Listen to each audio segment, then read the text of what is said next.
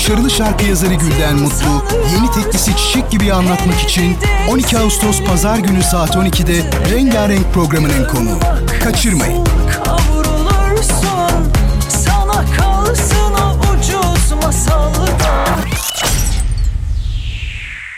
Geçmiş zaman olur ki. Tarihin en ilginç olayları ve en renkli kişileri bu programda. Bertan Rona tarafından hazırlanıp sunulan Geçmiş Zaman Olur Ki, sizleri her hafta şaşırtıcı konularla dolu bir tarih sohbetine davet ediyor. Geçmiş Zaman Olur Ki, her çarşamba ve cuma saat 21'de Samsun'un Gerçek Radyosu'nda. Samsun'un Gerçek Radyosu. Radyo Gerçek.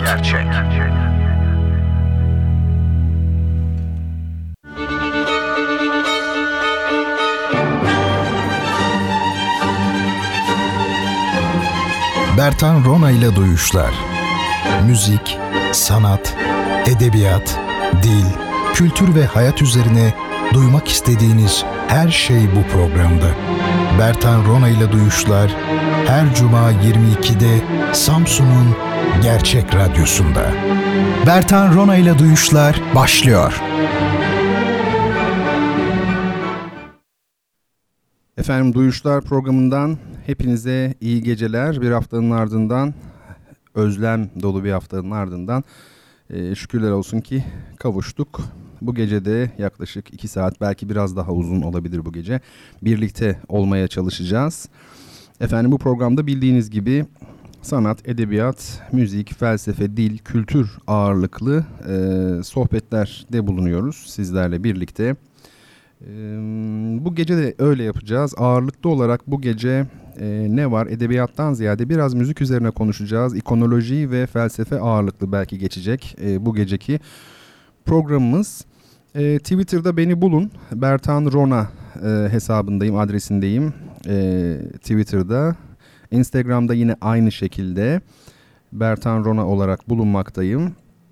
Bir de e-mail adresimi vereyim sizlere. O da bertanrona@gmail.com ya da gmail.com, her neyse. Bu gece sizlere çeşitli hediye kitaplarımız olacak. Her hafta olduğu gibi 8 adet kitabımız var. Bu kitapları sizlere hediye eden Digiwall görüntüleme ve güvenlik sistemleri. Ben firmaya ve firmanın yöneticisi Selçuk Çelik Beyefendi'ye çok çok teşekkür ediyorum sizlerin adınıza. Kitapları onlar karşılıyorlar. Bu da bir program için her şeyden önce çok güzel bir şey tabii ki. Niyet bakımından bir jest olarak çok çok güzel. Manevi anlamı da tabii ki bizim için büyük. Umarım örnek olur. Başka firmalar da aynı yola girerler. Şimdi bu gece 5 adet hediye kitabımız var. Daha doğrusu 8 tane ama şöyle söyleyeyim. 4 adet farklı kitabımız var. Onlarla birlikte bendenize ait bir kitabı da ek olarak gönderiyoruz. Ahmet Hamdi Tanpınar'ın 5 şehri. Bunlar Instagram'da bulabilirsiniz. Bertan Rona adresinde bulabilirsiniz. Twitter'la bağlantılı olarak paylaştım. Zannediyorum Twitter'dan da görmüşsünüzdür. Ahmet Hamdi Tanpınar'ın 5 şehri, kısa film öyküleri, Nedim Gürsel'den Hakan Bıçakçı'ya 34 yazardan kısa film öyküleri, hazırlayan Remzi Karabulut. 2. kitap bu. 3.sü Özgürleşmeyi Yeniden Düşünmek. Badiou, Balibar ve Rancière'in görüşlerinden derlenen bir çalışma. 4. kitap Marcus Aurelius. Bu hayat kısa, mutlu olmayı ihmal etme gibi, sanki bir bestseller kitabı gibi isimlendirilmiş ama Marcus Aurelius Roma Stoası'nın, Stoacı felsefenin en önemli düşünürlerinden biri. Aynı zamanda bir imparator. Hani bu Gladiator filmi vardı ya, orada yaşlı bir imparator vardı. Commodus'un babası rolünde filmin başında görünüyordu. İşte Marcus Aurelius o. Hem Roma imparatoru hem önemli bir düşünür. Kendi dönemi için özellikle. Ve dediğim gibi bu kitapları kazanan dinleyicilerimiz Twitter üzerinden mention olarak cevabı ilk veren kişi olabilirlerse ve adreslerini de bana mail olarak atarlarsa memnun olurum. Birer İstanbul Koşukları kitabıyla birlikte kendilerine göndeririz. Efendim, geçen haftanın kitapları operasyonel nedenlerle şaka yapıyorum tabii öyle bir şey yok. Bizden kaynaklanan nedenlerle yarın kargoya veriliyor. Öyle bir şey var değil mi? Operasyonel nedenlerle veya işte sistem şu an kilitlendi. Öyle bir şey gibi değil mi o? Böyle bir şahsiyet atfediyoruz, böyle soyut bir kavram. Big Brother gibi bir şey o. Sistem şey yaptıysa hiç kimse bir şey diyemez yani falan filan. Bu da öyle var ya, operasyonel nedenlerle. Çok gizemli bir kelime. Kelime anlaşılmaz olunca insanlar da ha bu özel bir şey falan diyor bence.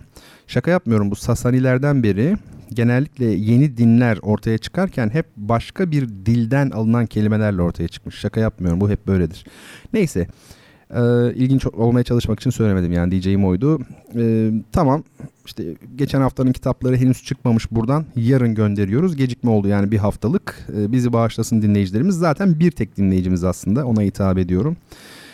Efendim, çok sevgili bir arkadaşım var benim Litvanya'da, kendisi sevgili Özgün Coşkuner, onu kucaklıyorum. Çok özlediğimi buradan beyan ediyorum, kendisi Litvanya'dan dinliyor bizi şimdi. Özgüncüm, hakikaten yokluğum belli oluyor yani, tek eksiğimiz sensin diye bir şey var ya, ne kadar güzel değil mi yani, her şey yolunda ama işte sen burada ol falan gibi. Orada tahsil için, orada çok iyi bir piyanist Özgün, gerçekten iyi bir piyanist ama ben onu müzisyenliğin ötesinde insan olarak çok seviyorum. Bir gün söylemiştim, bir de buradan söyleyeyim. Dünya bir tarafa, Özgün bir tarafa. Benim için öyledir. Her zaman söylüyorum. Şimdi bir kere daha duymuş olsun. Radyo aracılığıyla özel bir böyle abi kardeş gibi, iki arkadaş gibi bir ilişkimiz vardır bizim. Onunla bilen bilir. Tekrar merhabalar, iyi geceler Özgüncüm. Şimdi ikinci bölümde, son olarak bunu da duyurayım. Programımızın ikinci kısmında güzel bir ikonolojik yorumlama yapacağım. Ünlü bir tablonun, resim tarihinden önemli bir tablonun önce ikonografik çözümlemesini, sonra da ikonolojik interpretasyonunu yani yorumunu yapacağım. Bence bu bölümü sakın ama sakın kaçırmayın. Dostlarınız varsa müzik arasında telefonla arayıp davet edin. Benden söylemesi aslında en az 2-3 saat sürecek bir çözümleme, bir yorumlama ama... yine de radyo programı içerisinde yapabildiğim kadar yapmaya çalışacağım. En azından ikonoloji nedir? 3 aşağı 5 yukarı bir fikrimiz olmuş olur. Öyle söyleyeyim yani. Orası önemli ikinci bölümde. O yüzden dedim zaten program biraz uzun sürebilir diye. Dinleyicilerimizden Kamer Bey, Kamer Avşar. Hocam mağaza ve magazin aynı kökten ve Fransızca. Tamam ama mahzen Arapça değil mi? Nasıl bir öykü merak ettim demiş. Ben... bir tweet yazmıştım geçtiğimiz hafta galiba. Mağaza, magazin ve mahzen aynı kökten demiştim. Sayın Avşar da diyor ki mağaza ve magazin aynı kökten. Bunlar Fransızca, amenna diyor ama mahzen Arapça değil mi? Nasıl aynı kökten oldu? Öyküyü merak etmiş. Ben öykü olarak söylemeye çalışayım. Şimdi Arapçada hazn demek depolamak demek ama H ile değil. Biz mahzen yazıyoruz ama aslında X ile yazmak lazım transliterasyonda. Hazn. Hazne var ya işte bizim bildiğimiz, depolamak demek. Hazina bu depo. Aslında bizim hazine dediğimiz şey hazne, depo. Tabii mutlaka böyle kıymetli eşya deposu falan olması da şart değil. Başa M koyduğunuz zaman bu köke mahzen. Bu da mahzen dediğimiz şey bizim. Depolanan yer. Biri depo, hazine, mahzen depolanan yer.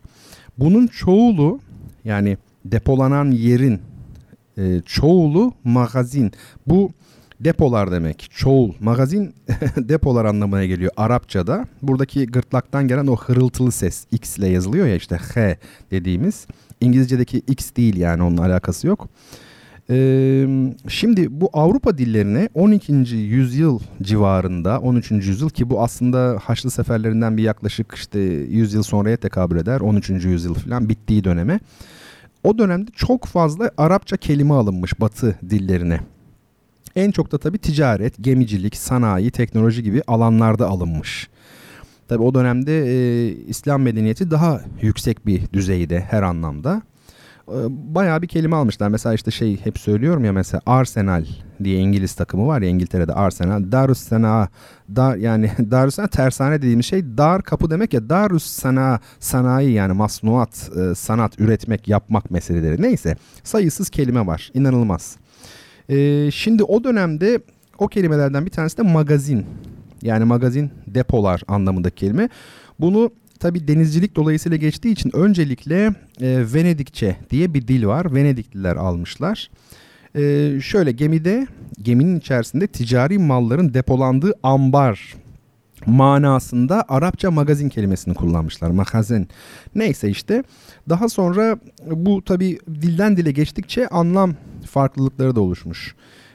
Fransızca magazin ya da magazen bu 19. yüzyılın ilk yarılarından itibaren yine çeşitli malların satıldığı ambar gibi yer ya da dükkan anlamına gelmiş. Dükkan bizde de vardır ya böyle büyüyecek eski 20 yıl 30 yıl öncesinin bakkalları böyle depo gibi. Efendim İngilizce'de magazine biliyorsunuz bu depo demek İngilizce'de ama özellikle de askeri mühimmat deposu anlamına yani cephanelik anlamına gelmiş. Bu önemli. Sonra bakın ne olmuş çok ilginç.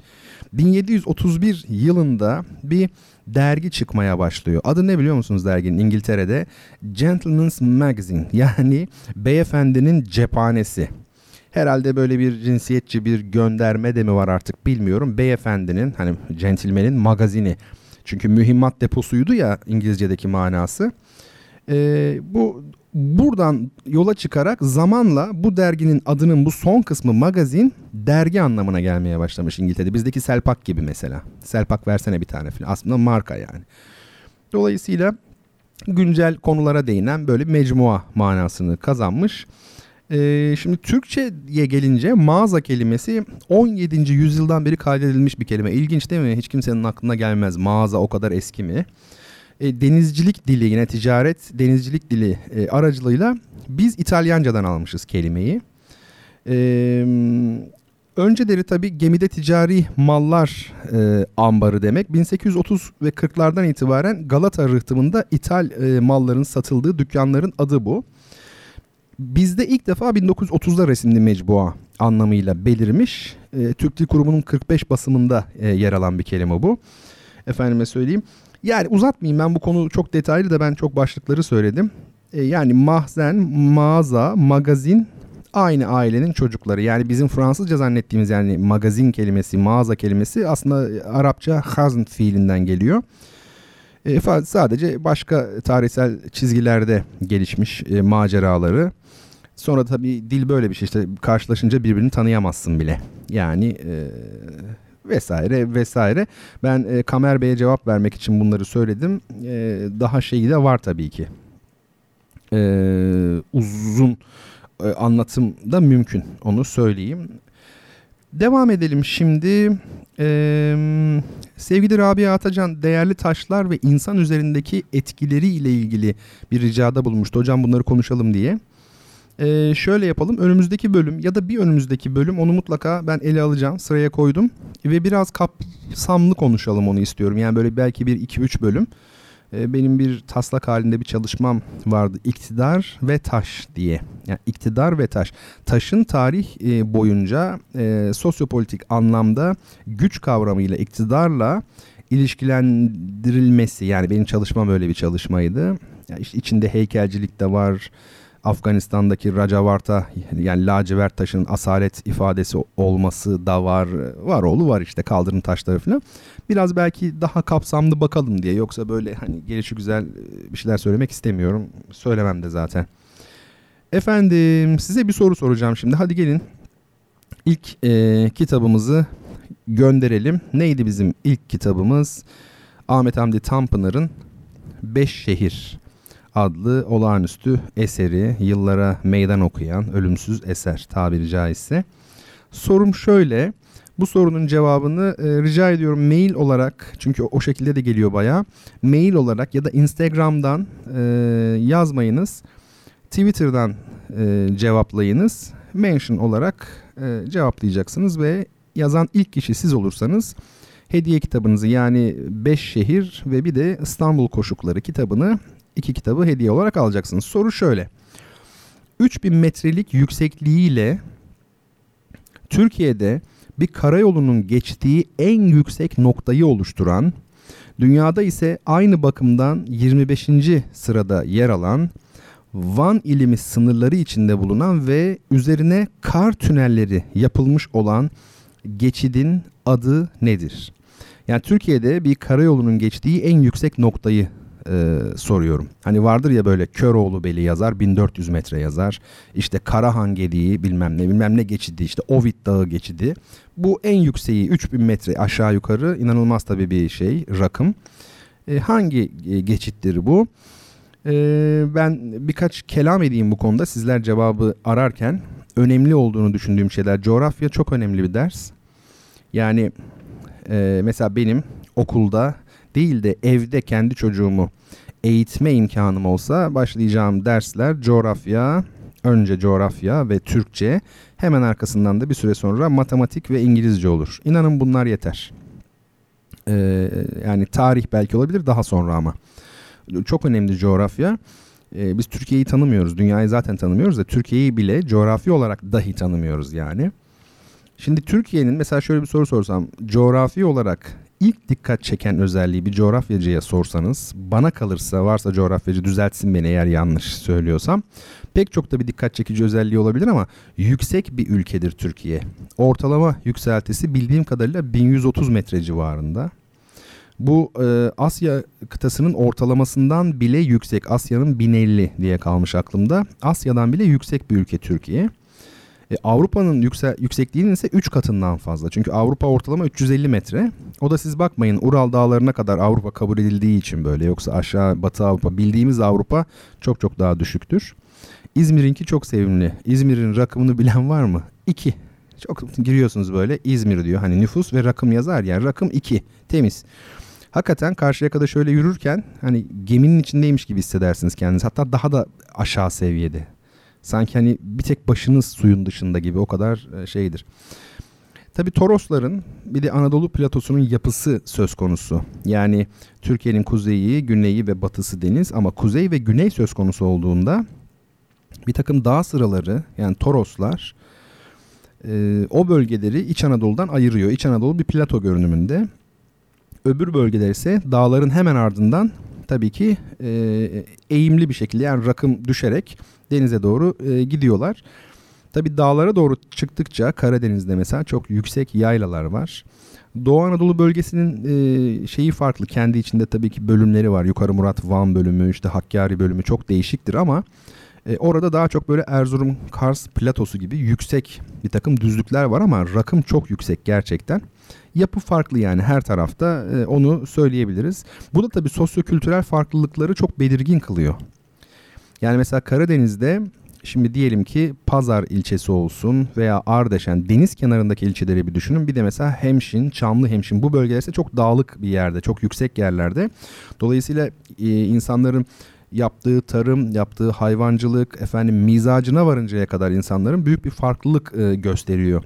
Yani çünkü bir kırsal bölge mi yoksa bir kasaba mı ya da bir şehir kültürü var mı, bunları belirleyen büyük oranda coğrafya oluyor tabii ki.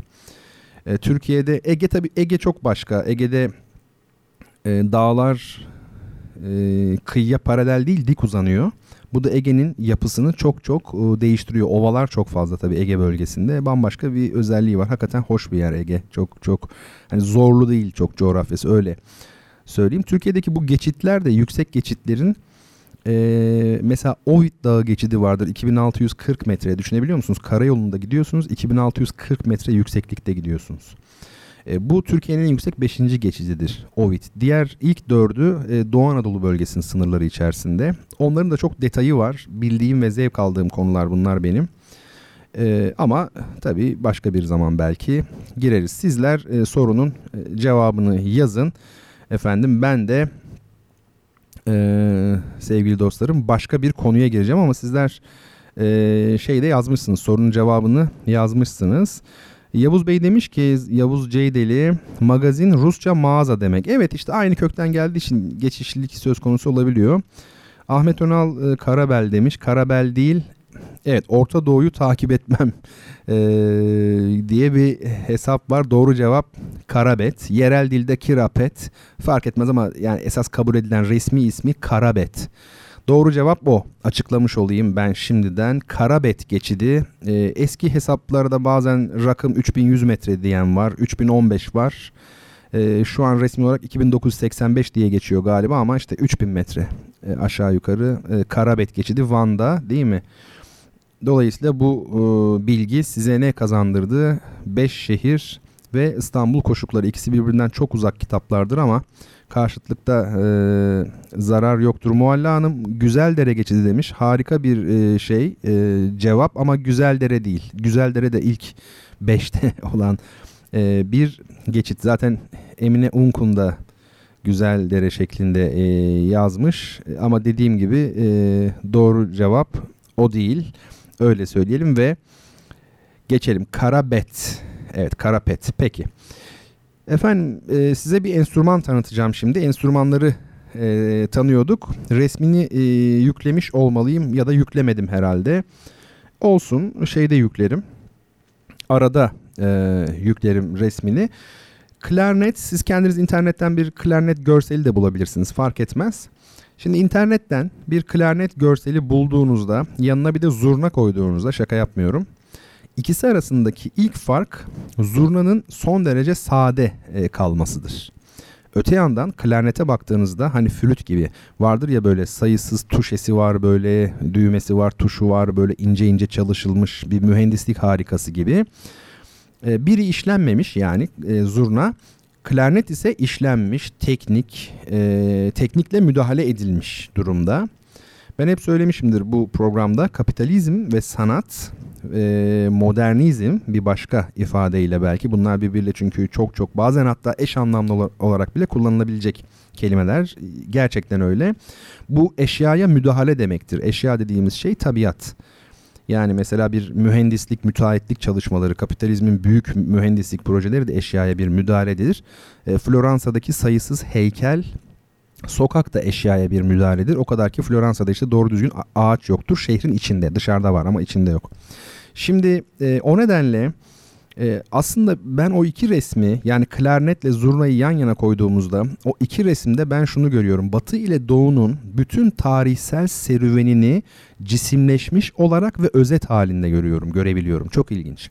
Yani var olanla, tabii olanla yetinen büyük oranda tabii bir kültür. Bütün Doğu kültürünü de o şekilde hapsetmeyelim, yani öyle anlaşılmasın, ama bir taraftan da moderniteyle birlikte var olanı değiştiren, ciddi anlamda teknik müdahale üzerine kurulu bir kültür. Dolayısıyla iki resimde bunu somutlaşmış halde görebilirsiniz. Şimdi biz yaylı çalgıları yaptık. Tahta üflemeli çalgıların üçüncüsündeyiz. Biliyorsunuz üflemeli çalgılar ikiye ayrılıyordu.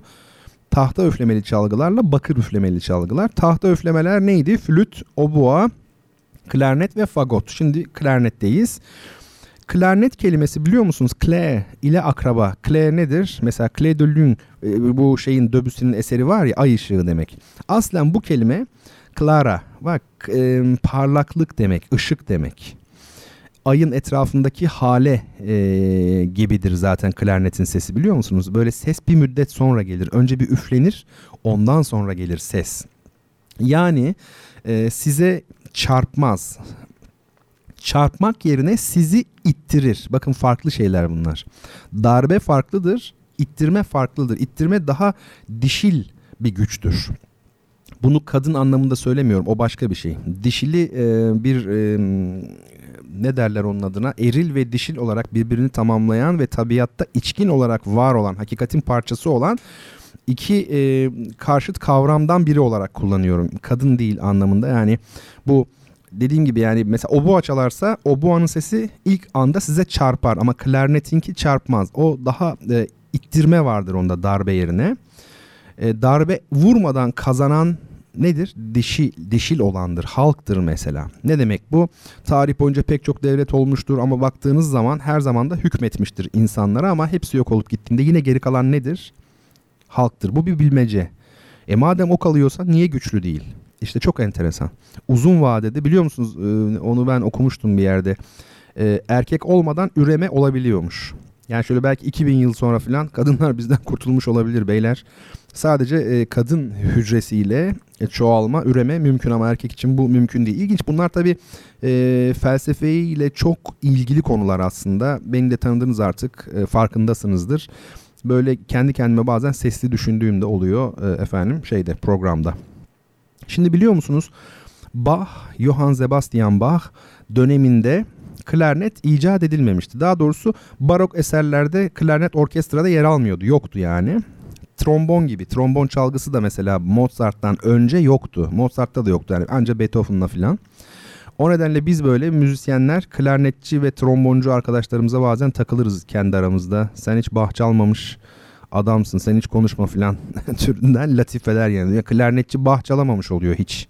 Kemancı çalar, bakın keman için eserleri var ama klarnet için yok yani. Tromboncu da hiç bah çalmıyor hayatında, böyle bir şey. Çok klarnet konçertosu var ama Mozart öyle bir konçerto yazmış ki, yazılan tabii ilk konçertolardan, ilk çok iyi konçertolardan biri. Öyle bir konçerto ki bu klarnet için eser verme konusundaki konusunda sonraki bestecilerin adeta gözünü korkutmuştur Mozart'ın konçertosu. Böyle şeyler olur müzikte. Mesela bir örnek vereyim size. Verdi'yi duymuşsunuzdur, opera bestecisi. Verdi Rossini'nin Sevil Berberi operasının temsiline gidiyor ama Verdi çok genç, Rossini artık yaşlı başlı yani. Verdi, genç Verdi bu Sevil Berberi'ni dinliyor, komik opera bu. Eser o kadar muhteşem ki Verdi hayatı boyunca bir komik opera yazmaktan korkmuştur bütün hayatı boyunca. Ve artık böyle zirvede bir besteci, düşünebiliyor musunuz? Opera deyince number one, her zaman her yerde olan Verdi son eseri olarak 80 yaşında bir komik opera besteliyor. O da Shakespeare'den konusunu aldığı ünlü Falstaff eseri, operası bütün zamanların başyapıtlarından biri oluyor. Ve şimdi size daha da enteresan bir şey söyleyeyim.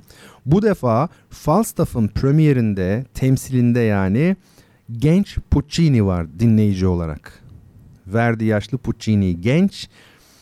O da çok büyük ürküntüye kapılmış bu defa Falstaff'ı dinlerken. Ancak bestecilik hayatının sonlarında bir komik opera yazabiliyor Puccini. Çünkü güveni kırılıyor. Yani o tarzda ne kadar iyi şeyler yapıldığını görmüş oluyor. Dolayısıyla böyle şeyler var müziğin içerisinde. Mozart'ın klarnet konçertosu da yıllar boyunca mesela Richard Strauss gibi dev besteciler için aşılması imkansız bir duvar, bir örnek, bir model kabul edilmiştir. Tabii Mozart'ın son 5 eserinden biri olan bu konçerto 35 yaşındaki Mozart açısından onun olgunluğunun zirvesi demekti. Biraz da o var tabii, o yüzden de o kadar büyük. Mozart bu işte 35 yaşında herkesten olgundu gerçekten. Şimdi biz Brahms'ın ya da Strauss'un işte klarnet için çok güzel eserleri var. Onlardan birini değil de Amerikalı 20. yüzyıl bestecisi Aaron Copland'ın klarnet konçertosunun ilk bölümünü dinleyeceğiz. Aaron Copland klarnet konçertosunun ilk bölümünü. Zamanında Copland Türkiye'ye de gelmiş. Hatta Ankara Devlet Konservatuvarı'nı da ziyaret etmiş. Rahmetli hocam anlatırdı. İşte genç kompozisyon talebeleri olarak kendisine sorular sorduk, etrafını çevirdik filan demişti. Copland aslında ne demek biliyor musunuz? Kaplan demek. Copland diye geçiyor. Yani Copland yazılıyor ama Kaplan yani. Bildiğimiz kaplan. Yani Yahudi soy ismi aslında. Adı da Aaron zaten. O da biliyorsunuz Harun. Geçen Twitter'a ben Bihter isminin İngilizce Better ile aynı kökten ve aynı anlama geldiğini belirtmiş ve bilen her şeyi farklı görür demiştim. Bilen kişi her şeyi farklı görür. Daha doğrusu bilene her şey farklı görünür, öyle diyelim. Böyle Terminator filminde de var ya hani, robot böyle etrafa baktığı zaman her şeyin analizi otomatik olarak yapılıyor böyle gözünün önünde falan. Tabii bu işin şakası öyle hani data şeklinde değil. Tam tersine anlam düzeyinde görmekten söz ediyorum ben. Onu belirteyim. Şimdi Copland'ın klarnet konçertosunun ilk bölümünü dinliyoruz. Eğer gerçekten kalbinizle dinlerseniz ben size senet imzalayıp veriyorum, garanti ediyorum. Kanatlanıp uçmak ne demek, hafiflemek ne demek, başka diyarlara kuş uçuşu bakmak ne demek, bunu hissedersiniz. Aaron Copland'ın çok çok çok güzel klarnet konçertosunu dinliyoruz. Ardından sevgili dinleyicilerim birlikte olacağız bir büyük ikonolojik yorumlama çabasıyla, öyle söyleyeyim. Şimdi Aaron Copland'la sizleri baş başa bırakıyorum.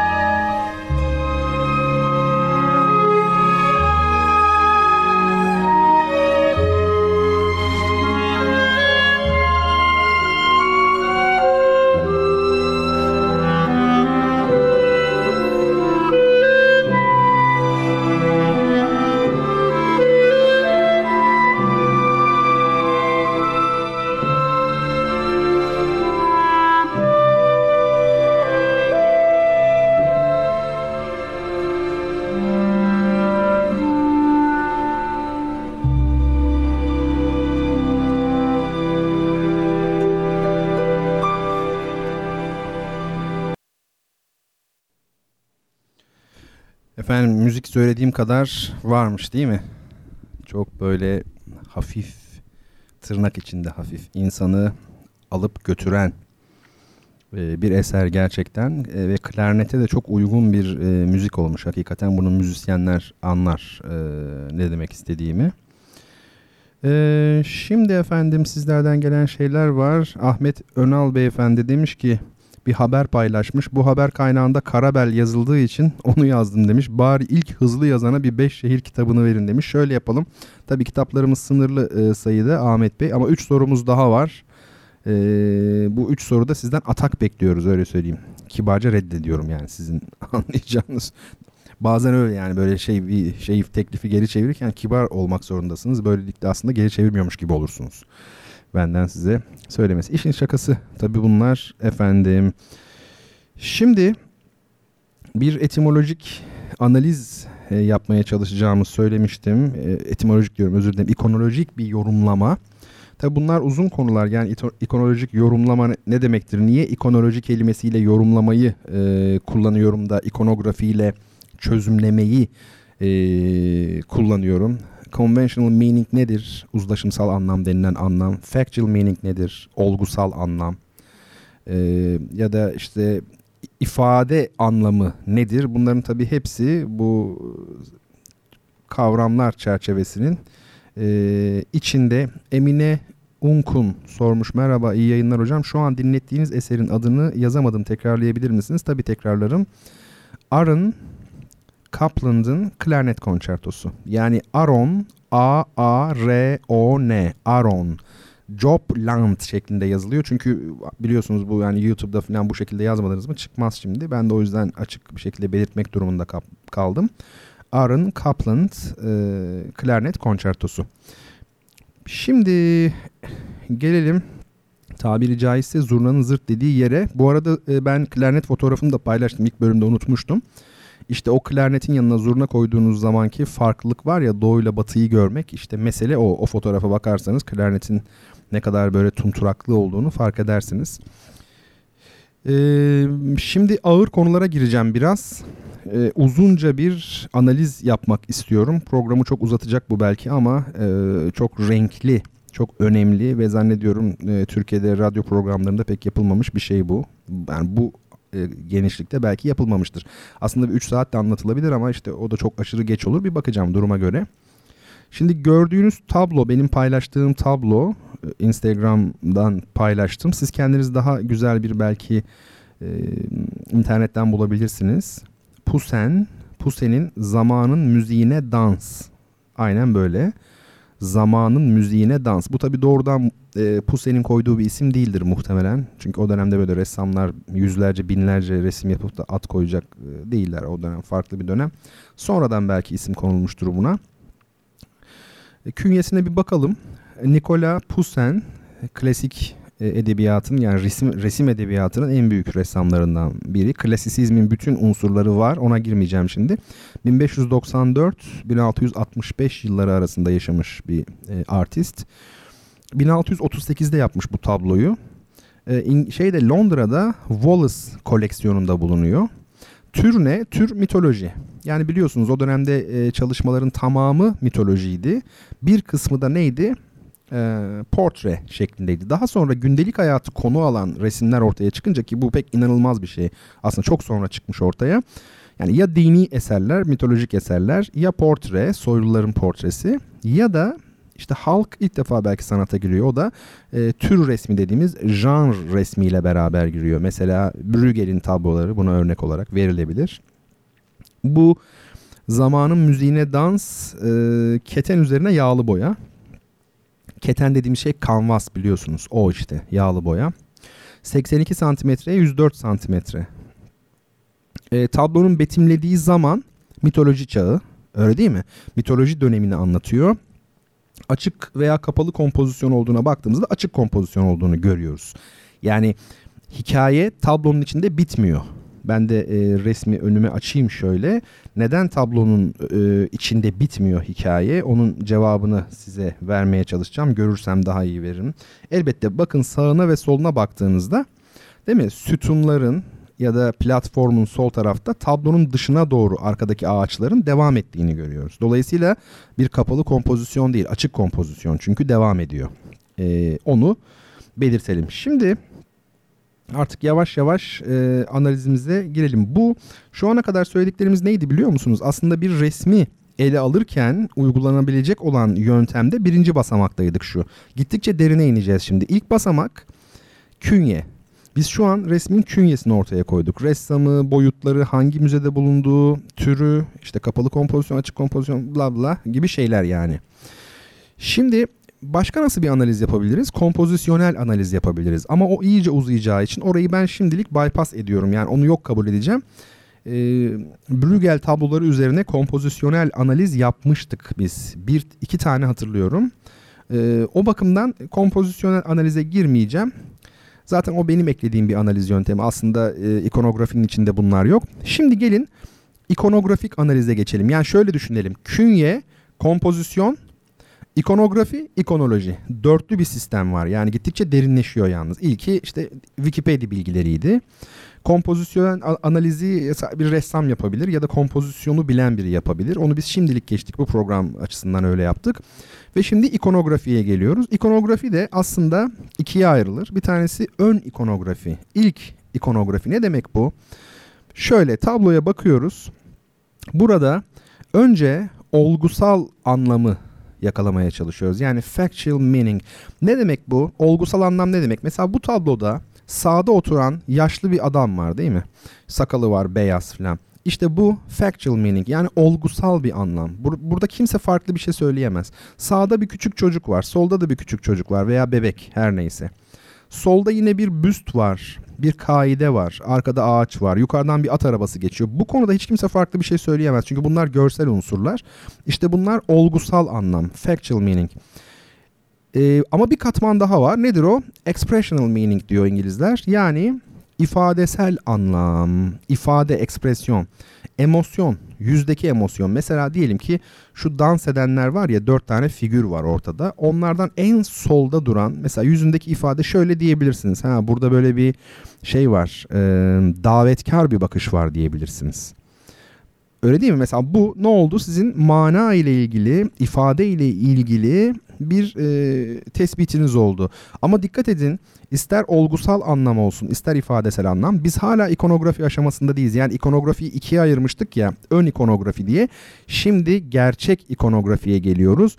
Bu conventional meaning demek. Yani ifadesel anlam. Ne demek? Uzlaşımsal yani conventional. Bakın sağdaki adamın yaşlı bir amca olduğu, dede olduğu neyse herkes söyler değil mi? Yani bir Çinliyi getirsek buraya söyler, bizler söyleriz, herkes söyler. Ancak o şekilde betimlenen yani tasvir edilen kişinin Kronos olduğunu yani Zeus'un babası olan Titan Kronos olduğunu söyleyemeyiz. Bunu nasıl bileceğiz? Bunu biz sadece Batı Avrupa klasik medeniyetinin kültürel donanımına sahip olursak bilebiliriz. Dolayısıyla işte şeyin bittiği nokta bizim bakıp da aa şu şöyle bu böyle burada kadın var o şöyle gülmüş falan burada bir kaide var ya da kapalı kompozisyon bunun ötesine artık inmiş oluyoruz biz conventional meaning ile uzlaşımsal anlam. Ne demek uzlaşımsal? Çünkü Kronos'un o şekilde tasvir edilmesi, çıplak tasvir edilmesi bir uzlaşımdır. Yani yüzlerce yıl boyunca, 1000 yıl boyunca Batı'da artık bu konuda bir konvansiyon oluşmuş. Bundan bahsediyorum. Bu kültürel bir şeydir. Yani natürel değildir. Bahsettiğim bu. Şimdi bakalım. Hadi gelin tabloya bakalım. Burada ne var biliyor musunuz? Zamanın geçişine dans diyor. Ha, bakın şimdi ikonografik. Yani aslında sizlerin artık bilemeyeceğiniz şeyler anlatmaya başlayacağım. Nedir bu? Zamanın geçişi, insan ömrünün çarkı felekle değişen farklı aşamaları. Yani yoksulluk, çalışma, zenginlik, safahat. O 4 kişi var ya, 4 figür dans eden. Biri yoksulluğu, biri çalışmayı, biri zenginliği, biri safahatı temsil ediyor. Nereden biliyoruz biz bunu? İşte artık dedim ya sizin bilemeyeceğiniz noktalar. Yani burada bir ilim adamı, bir ilim insanı lazım. Alim ya da alime lazım. Neyse ya da bilgin ne derseniz deyin o lazım. Şimdi Şöyle bakalım. Bu döngü ne demek biliyor musunuz? Yoksulluk vardır. Çalışır o kişi. Zengin olur. Çok fazla para harcayıp tekrar sefaat içinde yaşayıp tekrar yoksullaşır. Bu bir döngü. O yüzden ortadakiler o şekilde duruyor. Yoksulluk hangisi? Arkadaki erkek figür var ya, arkası bize dönük ve bakın yalın ayak çizilmiş. Diğerleri yalın ayak değil. Özellikle o yalın ayak. Hasretle sanki böyle gözü arkada kalmış bir şekilde sağına bakıyor. O sağdaki başı örtülü olan kadın şeklinde betimlenmiş figür var ya, o ise çalışma. Yoksuldu, çalıştı. Başörtüsü biliyorsunuz o dönemde hani böyle çalışan kadınları sembolize ediyor. Bakın hiçbir tanesi tesadüf değil. Hepsi ona göre konulmuş. Çalışma sembolik olarak baktığınızda yine yalın ayak. O da yalın ayak aslında. Ve dediğim gibi başı bu şekilde bağlanmış. Sonra en önde bize doğru duran figür var ya, o işte zenginlik. Bakın altın sandaletler, görebiliyor musunuz bilmiyorum. Altın sandaletler giymiş, elbisesi o kalitede ve çalışmanın elini nasıl tutuyor? Bakın böyle pek dokunmak istemez gibi tutuyor. Biraz böyle hafif, tertip, rahatsız, küçümser gibi kibirle tutuyor belki de. Bir de uzaklara bakıyor. Oraya ait değil gibi sanki. Sefaate gelelim. O da çalışmanın solundaki figür. Dördüncü figürümüz zaten. O ise böyle sanki bilinçli ve sinsi bir bakışı var. İşte göğsü açık bırakılmış. Bakın meme ucu görünecek şekilde çizmiş ressam onu.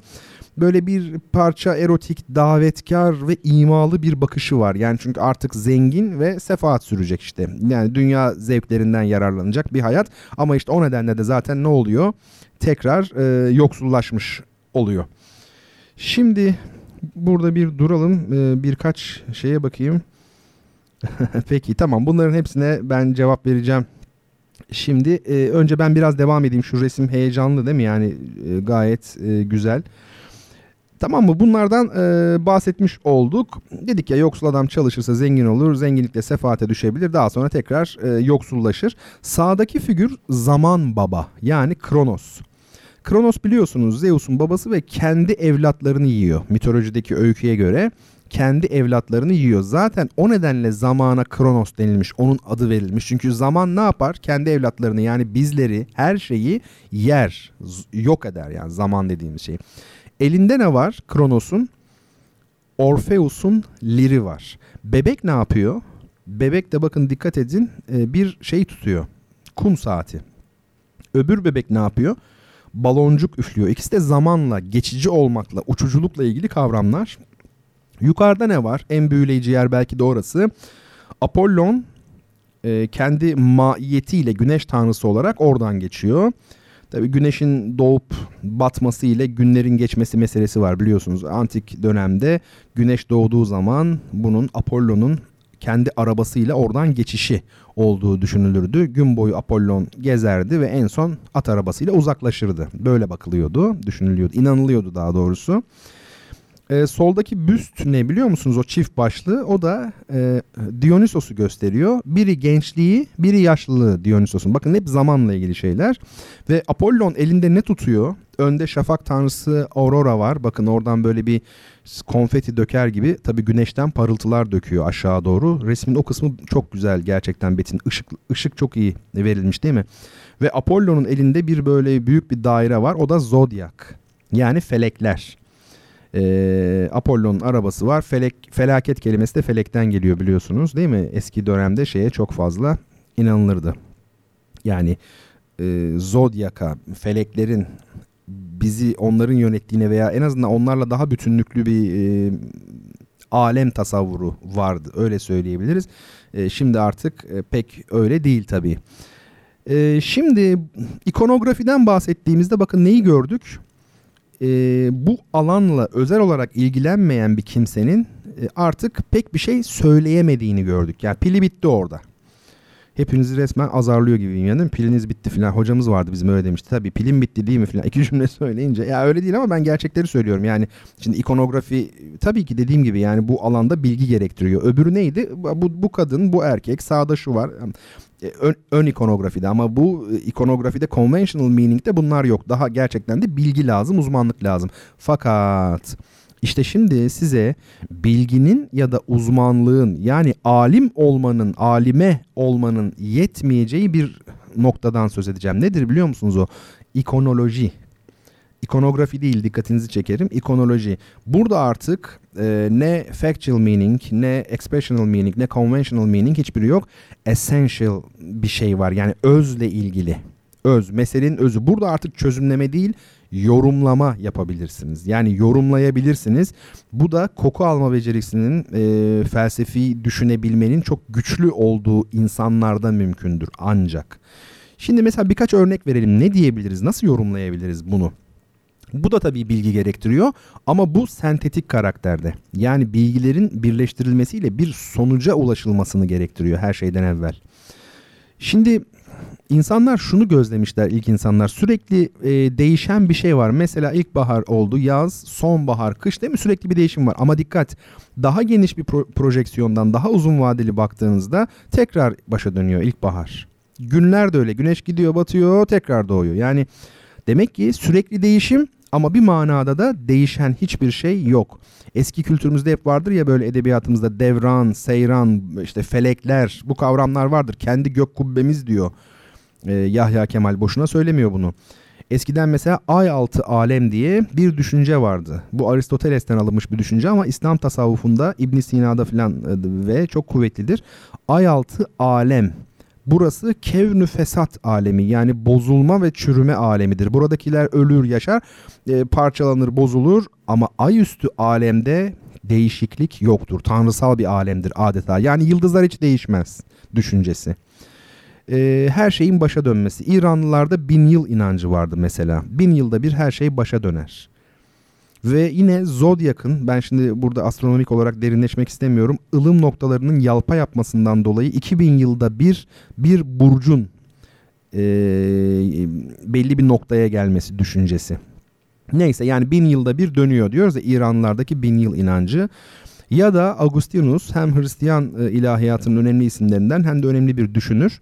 Augustinus ne dedi? Bir kıyamet kopacak, Tanrı devleti var, Civitas Dei. Yani aslında tarihin yuvarlak, dairesel değil de sürekli dönüp dolaşıp aynı yere gelen bir tarih değil de belli bir noktaya doğru ilerleyen bir tarih olduğunu ilk Augustinus söyledi. Zaman çözümlemesinde Augustinus'a çok şey borçlu felsefe tarihi, onu söyleyebiliriz. Tarih felsefesi açısından da öyle. Amaçlılık, yani tarihin bir amacının olması. Öbürü tabii anlamda daire, hep başa dönüyor. Bu bir tabiattır ama insan toplumları belli bir amaç çerçevesinde ilerlerler. Bu Hegel'de falan çok tartışılacaktır bu konu. Ana hatlarıyla bu konu, yani doğrudan adı bu olmasa da. Sürüp gitmek, devam etmek meselesi var. Daire nedir? Daire bir harekettir ama dikkat edin, hiçbir yere gitmeyen bir harekettir. Herhalde hiçbir yere gitmeyen tek hareket daire. Bunlar çok önemli. Eski insanlar bunları düşündüler, yaşadılar, uyguladılar. Merkeze hep aynı uzaklıktasın dairede. Yani şöyle desek hata olmaz. İnsan nasıl Tanrı'dan kopamazsa, ne yaparsa yapsın hep ona belli bir mesafede yaşarsa, bu kadim toplumlardaki görüşten bahsediyorum. O zaman bunun en iyi sembolü nedir? Sembolizmi dairedir. Çünkü dairede hep merkeze aynı uzaklıktasınızdır. Bu önemli. Sayısız şey söylenebilir. Efendim, başka güneş nasıldır? Ay, güneş ve insan kafası, bunlar daire şeklindedir aşağı yukarı. Azizlerin başındaki hale, ağzın yuvarlak olması açıldığı zaman insan ağzının ve tabii nefesin önemi. Nefes çok önemli bir şey. İnsan öldüğünde dışarıdan gözlenebilen ilk değişiklik nefesinin durmasıdır. O yüzden zaten nefes, İbranice ve Arapça nefes, nefs aynı kelimedir. Yani esas ruh, kişinin varlığı demektir. O yüzden de ruh ve nefs kavramları hep birbirine karıştırılır. Oysa ki aşırı derecede uzak kavramlar bunlar. Onlar da ayrı bir konular yani. Pek çok soru var. Evvel nedir? El evvel. Bu Allah'ın isimlerinden biri. Hegel, klasik Alman idealizminin zirvesidir. Hegel ne diyor? Başlangıç irrasyoneldir. Kavranılamaz diyor, yani makul değildir. Kavranılamaz, akledilemez manasında makul değildir diyor, yani başlangıç. El evvel, İslam ilahiyatında Allah'ın isimlerinden bir tanesi. İşte dairenin başlangıç noktası yoktur. Tanımlayamazsınız yani. Karede olabilir, çünkü şöyle bir düşündüğünüz zaman kareyi, hangi köşeye yakınsın, uzaksın, o noktadan yaklaşarak çıkarabilir. Ama dairede nerede olduğunuzda belirsizliği. Bakın görüyor musunuz? Bir sembolizme doğru gitmeye başladık. Yani hem dinler tarihi hem felsefe hem sembolizm. Zaten sembollerle uğraşır ikonoloji üzerine düşünce serdeden kişi. Peki tekerleğin icadı insanlık için çok önemli bir şeydir. Tekerlek daire şeklindeydi. Kare şeklinde olamaz. Bu da çok önemli. Biliyor musunuz Buda meşhur işte peygamber, düşünür, bilge Buda'nın ilk vaazının adı doğrunun tekerleğini harekete geçirmek. Tabi burada bence kötü bir çeviri bu. Doğrunun tekerleği değil de doğrunun çarkını harekete geçirmek. Çark, çarkı felek, bak feleklerle ilgili bir şey. Dediğim gibi kare tekerlek insanı bir yere götürmez. Oysa daire tekerlek götürür ve bu nedenle de zaten devamlılığın ve ilerlemenin sembolü olmuş. Çarpı şeklinde bir haç var biliyorsunuz. Gerçek haç çarpı şeklindedir. Yani en çok kullanılan. Crux zaten çapraz o demektir. Tekerleğin kasnağı da öyledir. Bir de sürmek fiilinin iki anlamı var biliyorsunuz. Sürmek fiil olarak. Bir devam etmek. Bir de yürütmek, döndürmek, yani araba sürmek diyorsunuz mesela. İşte görüyor musunuz? Devamlılıkla da ilgili bir şey. O yüzden tanrısal şeyler atfedilmiş, kavramlar atfedilmiş. Değirmen mesela. Ekmek insanın varoluşu için tarih boyunca çok önemli olmuştur. Ve değirmen o bakımdan daire şeklinde olmasıyla önemli. Değirmi diyoruz ya yuvarlak anlamında. Değirmi eskilerde kaldı herhalde pek şimdi kullanılmıyor. Çok çok şey söylenebilir. Bir ilim irfan karşıtlığından söz edilebilir. Hayatı karşıtlarla kabul etmek çok önemli bir şey. Çünkü karşıtlığın olmadığı yerde hareket olmaz. Hareketin olmadığı yerde de hayattan söz edemezsiniz. Dairede bir de ne olur? Uçlar birbirine değer. Yani gecenin en karanlık saatinde haramilerle zakirler uyanıktır ya. Hani bir taraftan hırsızlarla bir taraftan sabah namazına kalkanlar. Yani bakın zıtları da barındırıyor işte daire. Onu demek istiyorum. Hayatı da temsil ediyor bu yönden. Bir de dairenin köşeleri yoktur. Yani hayata dair sert köşe ve düşünceleri olmamaktan bahsediyorum. Bu da bir olgunluktur aslında. Ya buna karşıt şeyler de söylenebilir. Yani bakış açısı olması için bir zaviye, bir açı, bir köşe lazım da diyebilirsiniz. Başka şeyler bunlar. Farsça'da köşe değil kuşe, guşe aslında. Biz Farsçadan almışız. Bizimki köşe. Daha oturuyor bence kavram olarak, ses olarak kendi kavramına. Çünkü köşe, pappa gibi bir şey var. Yuvarlak masa şövalyeleri var. Mesela onlar niye yuvarlak masada oturuyor? Çünkü hiyerarşiyi ortadan kaldıralım. Üst ve ast ilişkisi olmasın. Herkes aynı şekilde olsun. Yani aynı birbirine denk rütbede olsun düşüncesiyle. Tabii doğada daire yok biliyorsunuz değil mi? Daireyi biz öyle kabul ediyoruz. Gerçekte dairenin sonsuz sayıda köşesi vardır. Dolayısıyla nasıl daire yoksa insanın aklındaysa yuvarlak masadaki gibi bir adalet de galiba ütopya. Öyle mi demek lazım bilmiyorum. Bakın konular başka yerlere de biz istersek uzar. Ben sadece böyle temas edip çekiliyorum farkındasınızdır. Şimdi sekr hali vardır. Nedir sekr hali? Sarhoşluk hali ama içkiyle değil. İnançla sarhoşluk hali. Mesela işte semazenlerin dönmesi, daire gibi dönme. Burada artık akıl devreden çıkar bir kalp işi. Kalp zaten dönmek demektir, ilginçtir. Bakın o da çok enteresan. Sema yine öyle dönme ile ilgili. Tavaf etmek, atomların dönmesi, gezegenlerin dönmesi. Hawking, öyle, vefat eden bu Steve Hawking var ya o evren küredir diyordu son zamanlarında yani. Dolayısıyla bakın akla karşı kalbi de sembolize ediyor. Bizde daire nasıl? Bizde mesela bizim kültürümüzde evlerimize, iş yerlerimize biz hala daire deriz. Yani 3+1 diyoruz. Böyle koridoru var bilmem nesi var ama daire diyoruz. Neredeydin? Çalışıyor adam memur. Daireden geldim falan diyor mesela. Daire ile idare aynı kökten geliyor. Müdür de idarenin başına M koyduğunuz zaman müdir. Çekip çeviren. Ya çok ilginç bizde nasılsın sorusuna idare eder diye bir yanıt verilir mesela. İdare eder bakın o çok güzel. Yani döndürüyor işte çark dönsün. Mesele bu. Şimdi 0 şifre aynı kökten geliyor. 0 ve şifre. Boşluk, hiçlik, uçuculuk, balon. Bakın çocuk balon uçuruyordu mesela değil mi? Üflüyordu. Bunlar salt biçim olmak demektir. Hani bu adam balon ya falan derler ya. Burada tabii balon kavramıyla pornografi arasında da çok büyük bir ilgi var. Pornografi derken sadece bugün bildiğimiz manada değil. içeriği olmayan biçim aslında pornografidir. Çünkü tensel zevkin yanında tinsel zevk olmazsa işte salt biçim olmuş oluyor. O zaman pornografi oluyor. Dolayısıyla içeriği olmayan her türlü biçim pornografidir. Bu adam balon diyoruz. İçi boş olmaktan bahsediyorum. Yani içeriksiz biçimden bahsediyorum. Sıfır ilginçtir daire gibi çiziyoruz biz onu. Zaten sifredir, yani aslı şifre demektir. Harezmi var ya, büyük matematikçi, Müslüman matematikçi, bilinmeyen değere şey demiş Arabi olarak. Bu şey yazılırken batıda x'e dönüşmüş. Biz de şimdi artık x diyoruz bilinmeyen değere. Şey ne demektir? Bizde nesne demektir. Şey. Nesne aslında etimolojik olarak ne ise ne anlamında. Bu da nesne olmuş.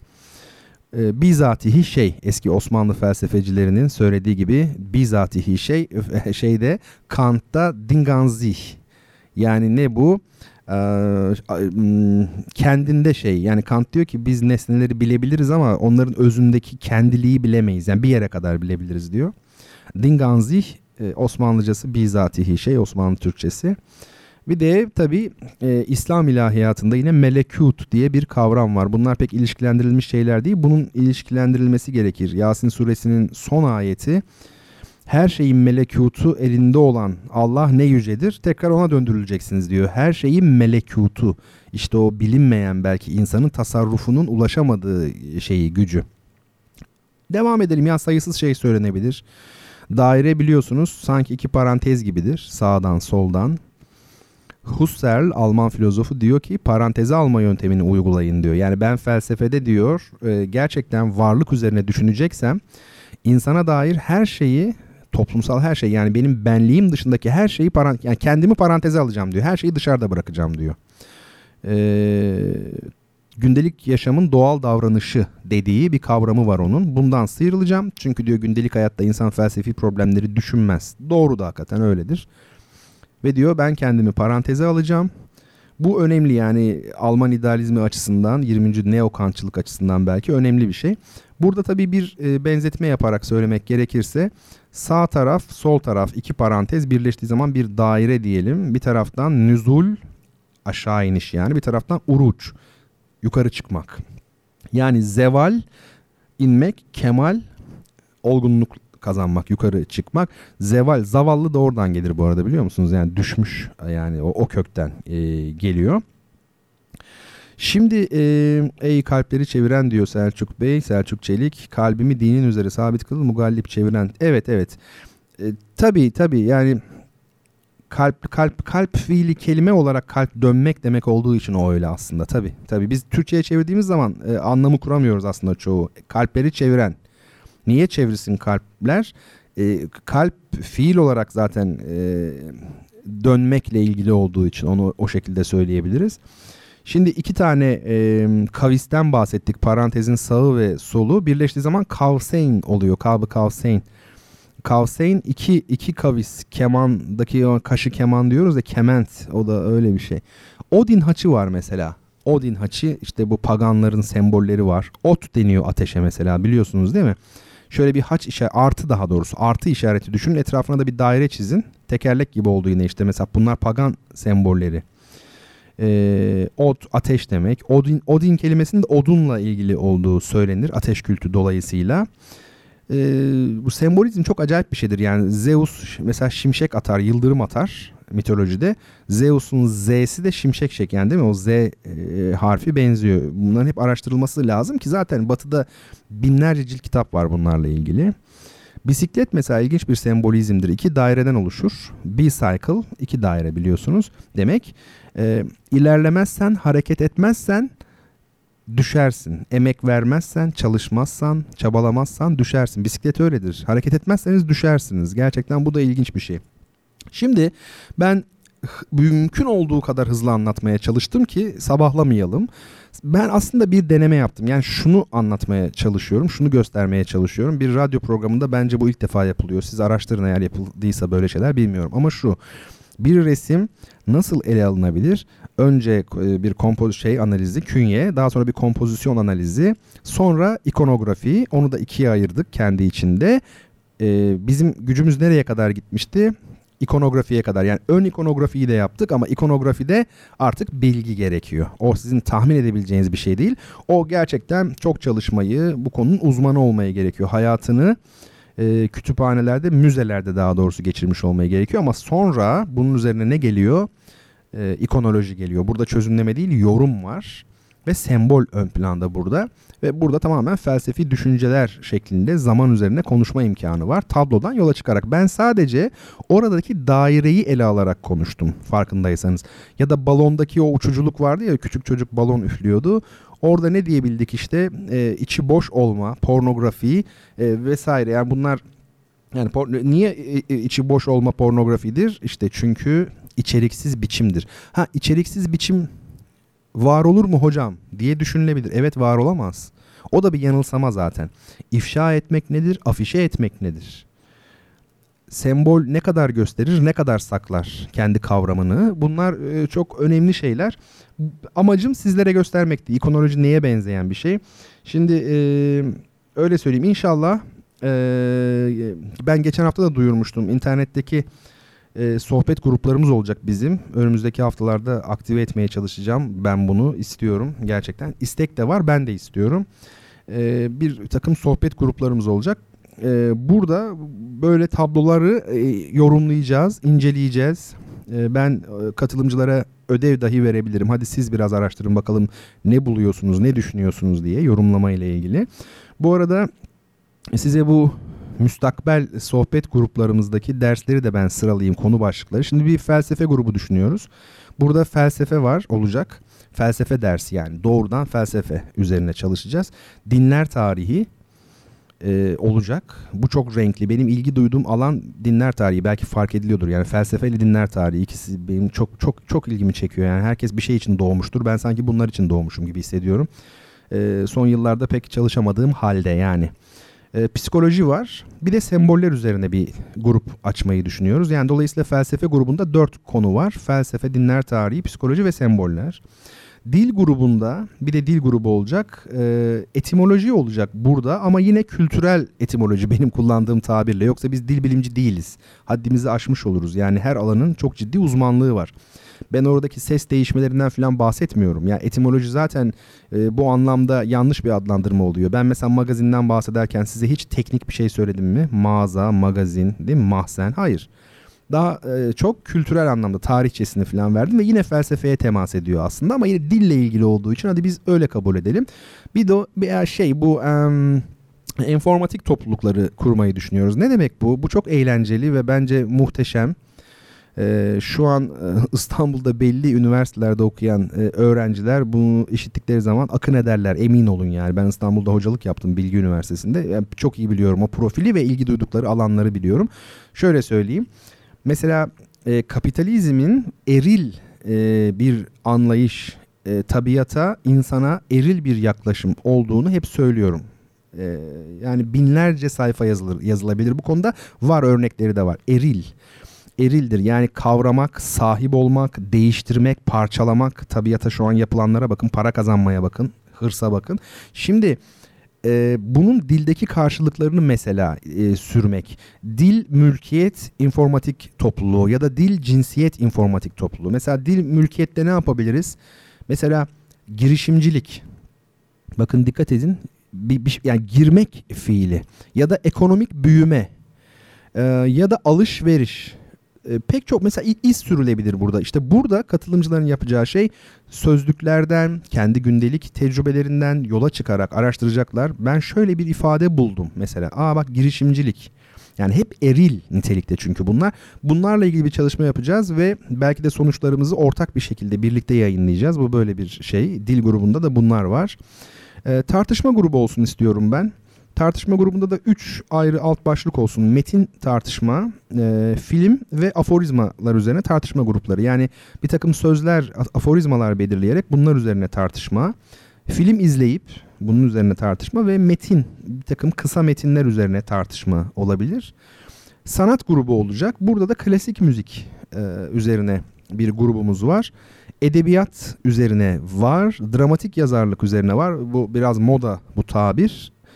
Belki adını değişik hissettiririz. Ben şimdilik kafamdakini söylüyorum. Bir de tabii yine bu sanat grubunda az önce yaptığımız ikonoloji çalışmaları olacak. İşte aynı zamanda destekleyici kitap okuma önerileri vesaire vesaire. Tabii bu akademiye, akademi tabii bu internet akademisi. İsim önerileriniz varsa ona da açığım. Hatta çok iyi olur. Hocam adı şu olsun, adı bu olsun filan gibi. Benim kendi akademim değil. Ben belki burada bir takım hani şey yaparım, yönlendiricilik filan yaparım. O ayrı dava ama yeter ki bu şekilde harekete geçsin ve çalışılsın. Ben de onun takipçisi olayım. Evet, hadi şimdi program uzun olacak demiştim. İkinci sorumu sorayım ve ikinci kitabımızı da gönderelim. İkinci kitabımız neymiş sevgili dinleyenlerim? Hatırlayan var mı? Ben bir bakayım. Evet, kısa film öyküleri. Gayet güzel bir kitap bu. Çekilmiş pek çok kısa filmin öyküleri yer alıyor burada. Sorumuz şöyle.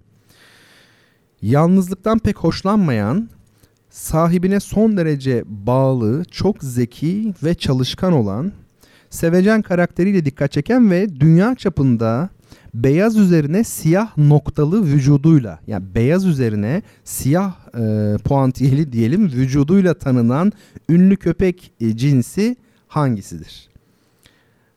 Sevgili dinleyicilerim, burada önemli olan şey püf noktası, yani işin beyaz üzerine siyah lekeli olması. Çok ünlü bir köpek türünden bahsediyoruz. Bakalım doğru cevap kimden ya da kimlerden gelecek? Biz şimdi müzik aramıza geçeceğiz ama şimdi burası da çok önemli. Sizler şimdi belki de cevaba yoğunlaştınız. Burayı kaçırmayın bence. Cevap çok önemli değil. Ben şimdi size bir müzik dinleteceğim. Bu müzik duyuşlarda pek halk müziği olmuyor. Bir ara hani halk müziğinin de kıymetli üstadlarını tanıyalım diye bir dizi yaptık ama halk müziği yok denecek kadar az. Bu Gökhan Birben'in Samistal Yaylası adlı türküsü. Şimdi bu müziği dinletmemin bir nedeni var. Yani ikinci müzik olarak bunu seçmemin bir nedeni var. Yoksa Kaplan Klarnet Konçertosu'ndan sonra tabii Doğu Karadeniz türküsü enteresan ama belki şaşıracaksınız. Felsefe ile ilgili bir nedeni var. Dikkatle dinlemenizi ve sözlerine özellikle dikkat etmenizi istiyorum. Çünkü dörtlüklerden birinde geçen bir cümleyi bir felsefi konuyla ilişkilendirmeyi deneyeceğim.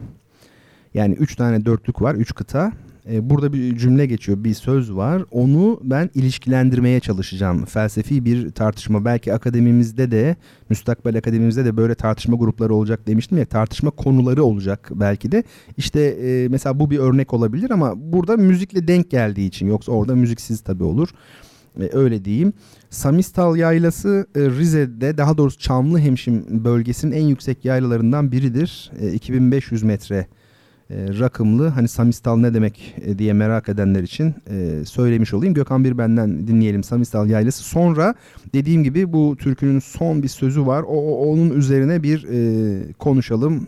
Felsefi bir tartışma başlığı altında.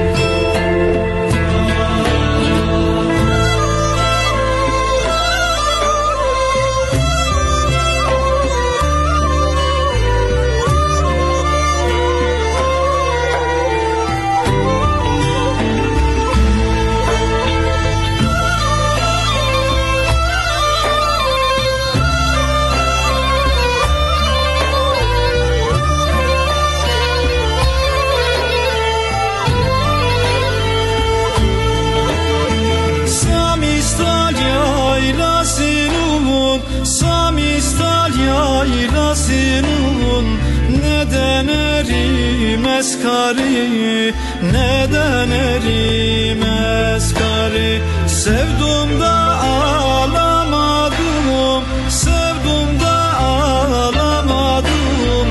Canımın canı yarimi, canımın canı yarimi. Sevdum da alamadım, sevdum da alamadım. Canımın canı yarimi, canımın cani yarim.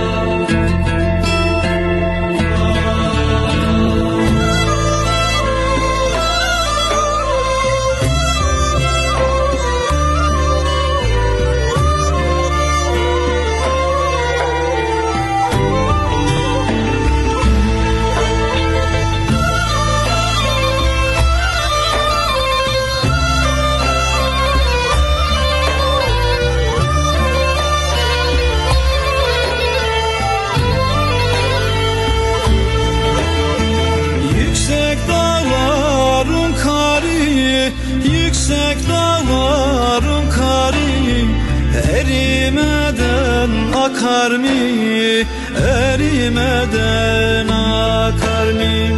Ben yürekten yanmışım, ben yürekten yanmışım. Ateş beni yakar mı, ateş beni yakar mı? Ben yürekten yanmışım, ben yürekten yanmışım. Ateş beni yakar mı, ateş beni yakar mı?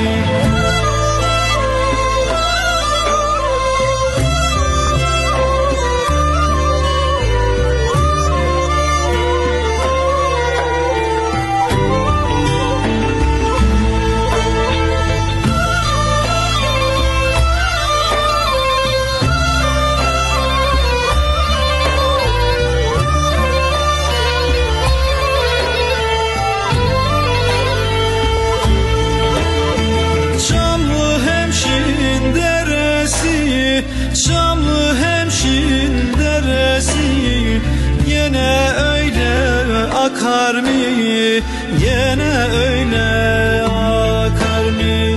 Akşamdan doğan aya, akşamdan doğan aya nazlı yarda bakar mı, nazlı yarda bakar mı?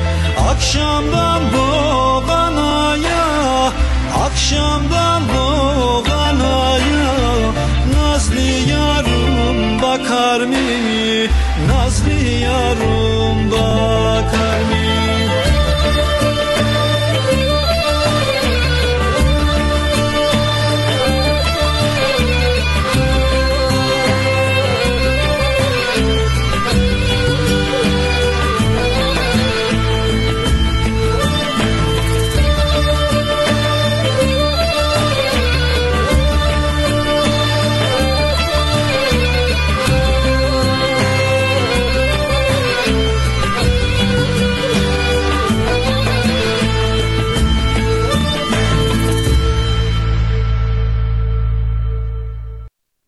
Sevgili dinleyicilerim, tekrar birlikteyiz.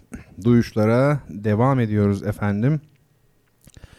Bu programda sanat, felsefe, kültür, edebiyat, hayat üzerine konuşuyoruz. Hayatı güzelleştiren şeyler üzerine konuşuyoruz. Son programlarda herhalde hayattan ziyade daha çok kültür, sanat meseleleri üzerinde durmaya başladık. Felsefe ön planda olmaya başladı. Ben daha çok insanlara yönelik, genç arkadaşlarıma yönelik bir takım öneriler niteliğinde tespitler yapardım. Zannediyorum geçen aylar daha çoktu bu. Biraz belki onları da dengelemeye çalışmak lazım. Bir menajerim yok açıkçası, dolayısıyla yani bunları not alıp programın işte son aylardaki seyri böyle şöyle gibi ben de tam bilemiyorum. Başka işler çok fazla olunca mesela şu an düşündüm ben bunu bir anda anonse ederken sizlere, işte daha çok şunlar ön plana geçti son aylarda derken birdenbire dediğim gibi aklıma geldi o. Sizler de bu konuda bana düşüncelerinizi yazabilirsiniz. Şimdi Bertan Rona, hem Twitter hem de Instagram hesabım bertanrona@gmail.com'da benim mail adresim. Her zaman yazabilirsiniz. Ne isterseniz onu yazın. Önerileriniz varsa onu yazın. Eleştirileriniz varsa da olabilir. Bunu da yazabilirsiniz tabii ki. Sorularınız varsa onları da beklerim. Benden cevap bekleyen çok dinleyicim var. Onlara yazacağım. Çok zorlu bir hafta geçirdim hakikaten. O yüzden cevap veremedim. Hiç kimseye cevap veremedim. Bugün hatta telefonumu kapatmak durumunda kaldım. Yaklaşık bir 10 saat. Epey de bir özgürlükmüş yani. Deneyin. Bakın çok mutlu olacaksınız. O da ayrı bir şey ama kapatamıyoruz galiba. Efendim durum böyle. Şimdi Dalmaçyalı doğru cevap. İkinci sorunun doğru cevabı Dalmaçya köpeği. Bu çok güzel bir hayvan gerçekten. Ben küçüklüğümden beri çok sevmişimdir. Benim hayatta yazdığım ilk kitap 11 yaşında yazdığım bir kitap. Adı şöyle. Kitap derken basılmadı tabii de. Köpekler hakkında bilgiler. Şimdi kedi köpek tüyü bana dokunuyordu. Hala dokunur kedi tüyü. Ben de köpekleri çok seviyordum. Böyle bir bahtsızlık vardı çocukluğumda ve demek ki onun bir şekilde bir dışa vurumu artık köpeklerle ilgili bayağı yani şu an bassak şöyle bir 100 sayfalık 150 sayfalık kitap olabilecek bir şey. Hala saklarım onu yani çok 11 yaşındaydım sadece. Oradan kalma bilgiler var bende yani köpek soylarını falan boy ağırlık falan biliyorum gerçekten. Dalmaçya köpeği tabii Dalmaçyalı yani çok özel bir cins. O dönemlerden beri sevmişimdir. Doğru cevabı Selçuk Çelik Bey verdi ama hocam ben kazandıysam hakkımı Ahmet Önal Bey'e devretmek istiyorum diye yazmış. Çok zarif bir şekilde sağ olsun ben de Ahmet Önal Bey adına kabul ettim. Karabet yerine Karabel yazan ama ilk yazan dinleyicim böylelikle kitabını kazanmış oldu. Ona da ikinci kitabı göndereceğiz Ahmet Önal Bey'e. Yavuz Bey demiş ki ben yürekten yanmışım, yüreğimden yanmışım. Ateş beni yakar mı? Bu sözlerimi irdeleyeceksiniz. Hayır. Bu sözleri değil. İyi ki konuyu açtınız. Artık oradan bir meseleye girelim. Bu Karadeniz türküsünde neresi var felsefe açısından bakabileceğimiz diye düşünüyor olabilirsiniz. Şimdi ona gelelim. Bakın şöyle. Şimdi mesafe diye bir kavram var. Biliyorsunuz bunu. Mesafe. Bir de ne var? Bir de aralık var. Allah Allah ne demek acaba bu? Yani mesafe ne demek? Aralık ne demek? Bunların tabii üzerinde durmak gerekiyor. Mesafe ile aralığın. Şimdi biz de onu yapmaya çalışacağız zaten. Mesafe ile aralığın üzerinde duracağız. Biz gündelik konuşmada bu ikisini hep aynı şey gibi düşünürüz belki. Ama aslında aynı şey değil. Biraz farklı şeyler bunlar. Aralık kuramı, yani aralık dediğimiz şey iki şey arasında, iki varlık, iki durum, iki oluşum arasındaki uzaklığı ölçen mesafe kavramından farklıdır. Yani mesafe uzaklıkla ilgilidir. Herhangi iki fenomen olabilir bu varlık, durum, oluşum. Bunlar arasındaki uzaklığı kastediyorsanız mesafe diyeceksiniz. Ama birbirinden çok uzakta olan herhangi iki şey arasındaki yakınlık derecesini ve bağlılık derecesini ölçmeye adanmıştır. Dolayısıyla aralık dediğimiz şey ayrılmanın, uzaklaşmanın, yabancılaşmanın kesin bir eleştirel okumasıdır aslında aralık. Mesafe öyle değil. Yani ikisinin arasında da uzaklık var ama mesafede mevzu bahis olan uzaklık, aralıkta mevzu bahis olan birbiriyle ilgili iki varlığın, uzak varlığın arasındaki ilişki, aralık. Mesela matematikte vardır aralık, fizikte vardır, müzikte de vardır. Mesela müzikte müzisyen olmayanlar belki burayı anlayamazlar ama önemli değil. Şöyle söyleyelim, sesler arasındaki uzaklığı ifade eden bir kavram var. İnterval diyoruz biz buna müzikte, enterval veya yani Türkçesinde de zaten aralık diyoruz. Şimdi mesela do sol tam beşli aralığı diyoruz buna. Ama aslında aradaki uzaklığı ifade etmiyoruz. Do ve sol aynı anda basıldığında ortaya çıkan bütünden de bahsediyoruz. Sinemada, semiotikte, siyasette, hatta felsefede birbirinden zaman ve mekan içinde son derece uzakta da bulunsalar iki şeyin yani ses olur, imge olur, gerçeklik olur, birey olur, ne bileyim düşünce olur. İki şeyin arasındaki yakınlık derecesini ölçen ölçüte aralık diyoruz. Uzaklığı ölçmek daha kolay bir şey. Yani iki nokta arasındaki mesafe. Şimdi ben bunu niye söylüyorum biliyor musunuz? Aslında aralık kuramı, aralık teorisi, felsefede yani, her şeyin birbiriyle ilişkili olduğu düşüncesidir. Yani iki şeyin birbiriyle ilişkili olması için o iki şeyin yan yana olması gerekmez. O iki şey birbirinden uzak da olabilir. Budizm'den Hristiyanlığa ve İslam'a kadar dindeki, bütün dinlerin tamamındaki ismi tevhiddir bunun. Yani buna tevhid dediğimiz şey. Şimdi günümüzde Türkçe'de ilahiyat çalışmalarında bir standartlaşmış bir takım böyle kavramlar, söylemler var. O yüzden tevhid deyince insanların aklına tek bir şey geliyor. Aslında öyle değil. Yani Budizm'de de doğu kültürlerinin tamamı tevhid esası üzerine kurulmuştur. Ve her şeyin birbiriyle ilişkili olduğu demektir bu. Felsefedeki ismi ise evrensel bağıntılılık kuramıdır. Evrensel bağıntılılık. Bu önemli. Hani kelebek etkisi diye bir şey var ya, Japonya'da uçan kelebeğin Meksika'daki fırtına ile ilgisi vardır gibi sözlerde de ifadesini bulmuş böyle popüler kültüre dahil olan şeyler. Şimdi dediğim gibi iki şeyin yakın olması, yani şöyle iki şeyin birbiriyle ilgili olması için yakın olmasına gerek yok. Uzak da olsalar birbiriyle ilgili olabilirler. Onların arasında mesafe yoktur, aralık vardır demiştik. İşte bakın bu Samistal Yaylası türküsünün son kıtası ne diyordu? Çamlıhemşin deresi gene böyle akar mı? Akşamdan doğan aya yar da böyle bakar mı? Şimdi duydunuz değil mi? Çamlıhemşin deresi. Şimdi Karadeniz Türklerinde bir şey var. Daha doğrusu bütün Türklerimizde vardır bu. Bir beyit varsa ilk dize, ilk mısra hep şeydir. Kafiye için yazılmıştır sadece. Yani Çamlıhemşin deresi gene böyle akar mı diyor. Gerçi orada da bir şey var, yani eskisi gibi olur mu her şeyin manası var belki ama gene böyle akar mı? Akşamdan doğan aya yar da böyle bakar mı? Şimdi burada çok uzakta olan ve bağın neredeyse tamamen koptuğu sevgiliyle hiç olmazsa onun aynı noktaya bakmasıyla sağlanmaya çalışılan bir ilişki söz konusu. Yani düşünebiliyor musunuz? Siz bir yerden bakıyorsunuz. Acaba diyor sevgili de oradan bakar mı? Oradan bir temas sağlıyor. Tabii müziğin yapısıyla beraber böyle insanın içine işliyor. Bu güzel sözleri aşırı bir böyle rasyoneliteyle analize tabi tutmak pek hoş olmuyor. Çünkü bu duyguyla yazılmış bir şey ama belki de bu anlayışla tekrar dinlediğimizde daha büyük bir zevk alacağız. Yani daha dokunaklı gelecek bize. Böyle de bakabiliriz. Dolayısıyla çok uzakta olan iki varlık arasında mesela sevgi bir bağdır. Onların arasında mesafe yok o zaman. Bir aralık var ve aynı noktaya bakıyorlar aya. Bu bir ilişki biçimi. Bu da sanırım programımız için bir ilk oldu.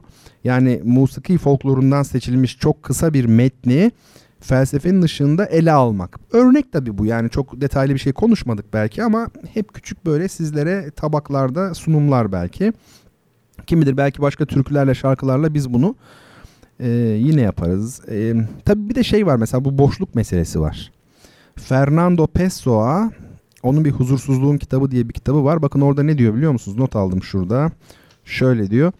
Olduğum şeyle olmadığım şey arasında, hayal ettiğim şeyle hayatın beni yaptığı şey arasında bir boşluğum diyor. Ne acı değil mi yani?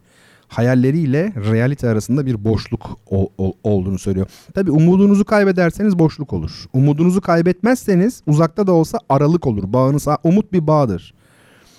Boşluk ne kadar acayip bir kavram. Balon demiştim zaten değil mi? Yani yalan. Bunu da galiba yazmıştım yine daha önce Twitter'da. Samet kelimesi var. Bu Kur'an'da geçer. Allah'ın Samet olduğu söylenir. Fakat Samet Arapça bir kökü yok yani Samet'in. O yüzden de sahabe sormuş peygambere, yani bu Samet ne demek? Biz hani bilmiyoruz diye. O da diyor ki Samet öyle bir şeydir ki, yani o demektir ki onda boşluk yoktur. Ne demek biliyor musun? Som. Aslında bu som kelimesinin de Samet'le hani SM var ya, ikisinde de etimolojik ilgisi araştırılmalı yani. Belki de cahilce konuşuyorum. Yani araştırılmıştır belki de. Hatta belki araştırılmasına gerek duyulmayacak kadar alakasızdır ama tesadüf de ilginç yani. SM, som, boşluk olmayan içinde. Her şeyin birbiriyle ilişkili olması. Zaten felsefe tarihi üzerinde de duruyoruz. Ne konuşuyoruz hep? İşte ilk madde nedir? İlk kaynak nedir? Ve bu kaynaktan bu kadar varlık nasıl dağıldı? Yani insanlar şunu sezmişler binlerce yıl önce. Ya tamam, dağlar, ağaçlar, bilmem neler, yıldızlar var, böceklere varıncaya kadar yani her şey var. Ama sürekli bir kevnü fesat var, oluş var, yok oluş var, tekrar üreme var. Bu çeşitlilik nasıl oluyor? Ya bunların bir bağı var mı? Ve demişler ki evet, hepsinin arkasında tek bir ilke var. Temel meseleler bunlar. Aslında dinler tarihinin ya da felsefenin tartıştığı problemlerin büyük oranda farklı dillerle konuşulsa da aynı konular olduğunu görüyorsunuz. Çünkü hakikat aynı karşımızda yani. Bu arada tabii işte samettir. Bu çok önemli. Ben bunun, bu hadistir. Samet o demektir ki onda boşluk yoktur. Bunun vahdeti vücut denilen ekolü bir referans yani olduğunu düşünüyorum. Ekol için çok önemli bir dayanak noktası. Neden biliyor musunuz? Ben şimdi tabii bunu burada konu İslam ilahiyatı ile ilgili oldu ama özellikle skolastik felsefeyi yakından biliyorum. Skolastik felsefede de çok tartışılmış bir konudur. Tanrı kainata transandan mıdır yoksa immanent midir? Yani aşkın mıdır, içkin midir? Şimdi eğer aşkınsa, yani kainatın dışında bir yerdeyse, o zaman Tanrı'nın dışı var demektir. Oysa ki bu Tanrı'nın niteliklerine uygun değil. Yani en yetkin, mükemmel denmez Tanrı, ya da en yetkin varlığın dışının olmaması gerekir. O bakımdan vahdeti vücut tartışmaları, panteizm, hatta Spinoza felsefesi tamamen bu konularla ilgili. Yani bu kainat Tanrı'nın içinde olmalı. Çünkü onun dışı olamaz. O zaman nerede bu? Salt bir hayal gibi, işte alemlerin orijini, aslı hayaldir düşüncesi de bu zaten. Ve fena kavramıyla, yani ölümlülükle birleşince iş tamamen idealist felsefeye gidiyor. İnşallah ya şu akademi olayı, sanal akademimizi kurarsak yani bu felsefe konularında bu şekilde paralel okumaya tabi, mukayeseli yani okumaya tabi tutmak istiyorum. Çünkü bu zengin hazine bugüne kadar layığınca değerlendirilebilmiş değil bence. Yani önemli. Benim de kendim de çalışsam iyi olur aslında. Değil mi? Şimdi size bir kitap tanıtımında bulunacağım. Talmud ve Hadis kitabı.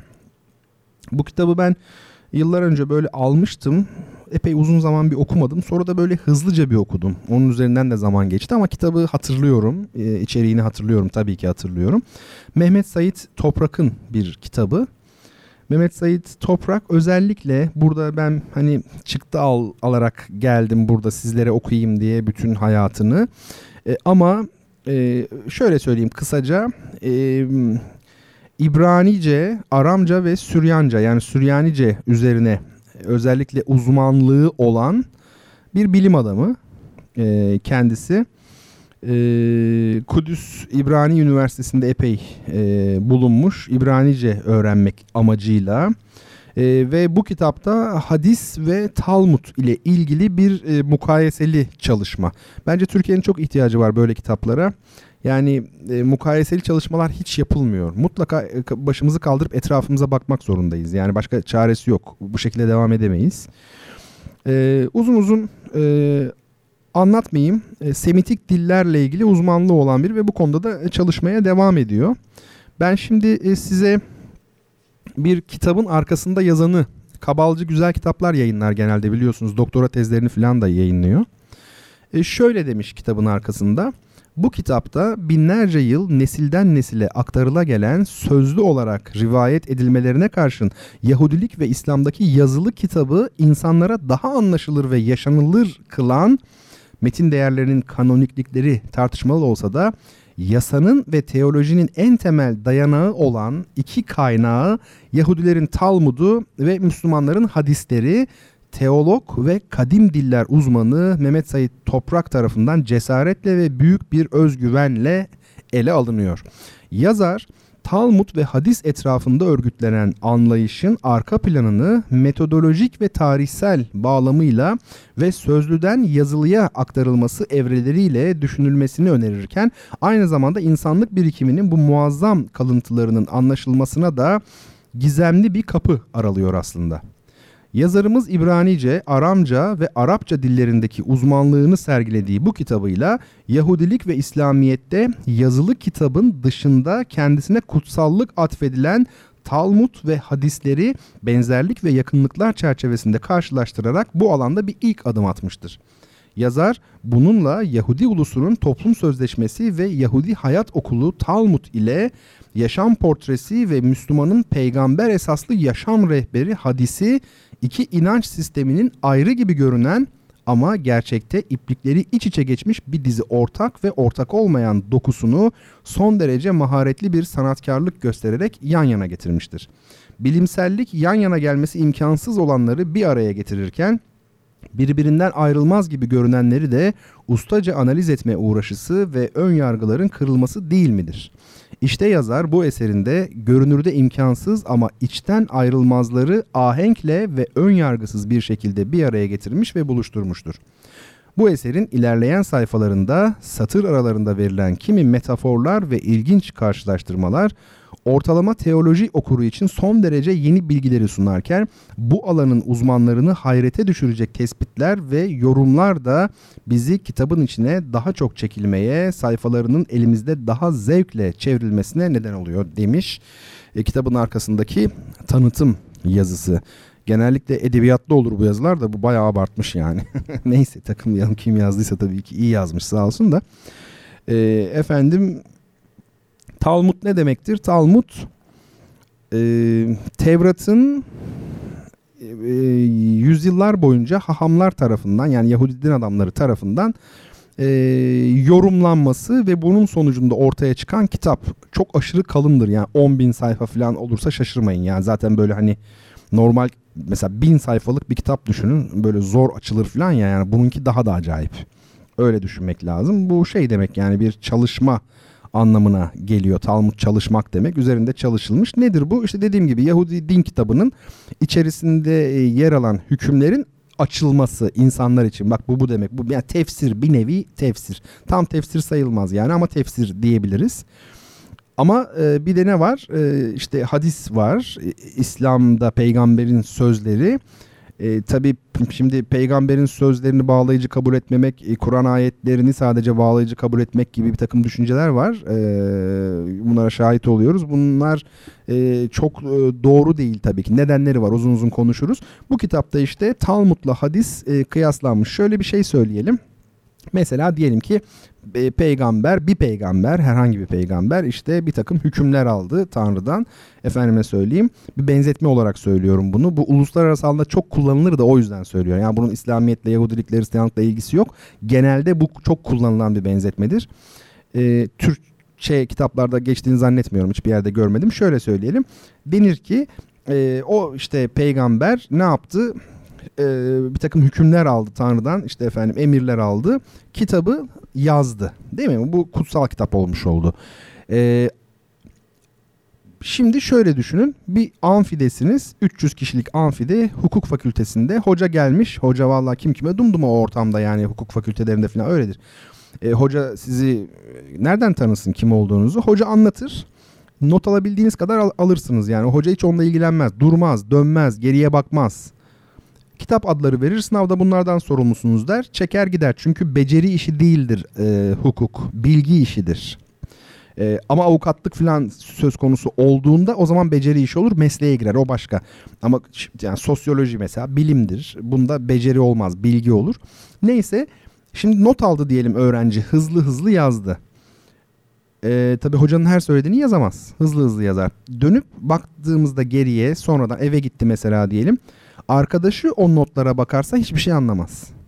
Yani değil mi? Çünkü o öğrenci kendine göre yazmış ama hocayı dinlediği için neyi nasıl özetlediğini biliyor. İşte bu benzetme şunu söylüyor. Kutsal kitaplar böyledir. O yüzden peygamberlerin sözleri veya Talmud uygulama o işin açılması demektir işte. Herkesin anlayacağı bir şekle getirilmesidir diye uluslararası alanda dediğim gibi kullanılan bir şey.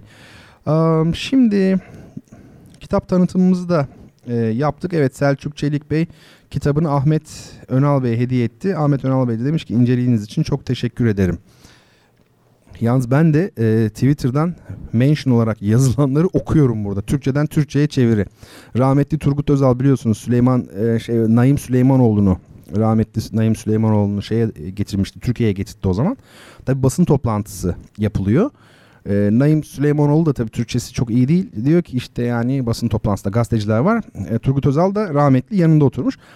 durumda. Şimdi şey diyor ki Naim Süleymanoğlu diyor ki bize diyor Bulgaristan'da çok işkence yaptılar diyor. Hani o kendi şeyle lehçe olarak şive daha doğrusu söylüyor ağızla. Rahmetli Özal da diyor ki Bulgaristan'da diyor çok işkence yapmışlar kendisine diyor. Sonra diyor ki o işte biz soyadımızı diyor şey yaptılar diye değiştirdiler. Hemen Özal diyor ki ben bunu canlı yayında izlemiştim, çocuktum o zaman diyor, soyadlarını da diyor değiştirmişler diyor. Türkçeden Türkçe'ye çevirişinde ben de öyle oldu yani Twitter'da yazıyor zaten ama ben aslında biraz da duyulsun diye yani Selçuk Bey sağ olsun kitabını hediye etti Ahmet Önal'a, ben de arada kalmamış oldum. Şimdi şöyle yapalım bir...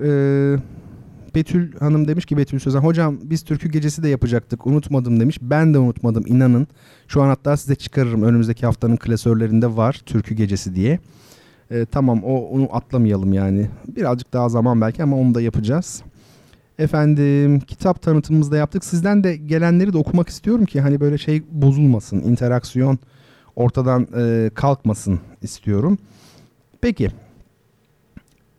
Şimdi... Soru 3'e geçelim artık değil mi? Üçüncü kitabımızı gönderelim. Neydi üçüncü kitap?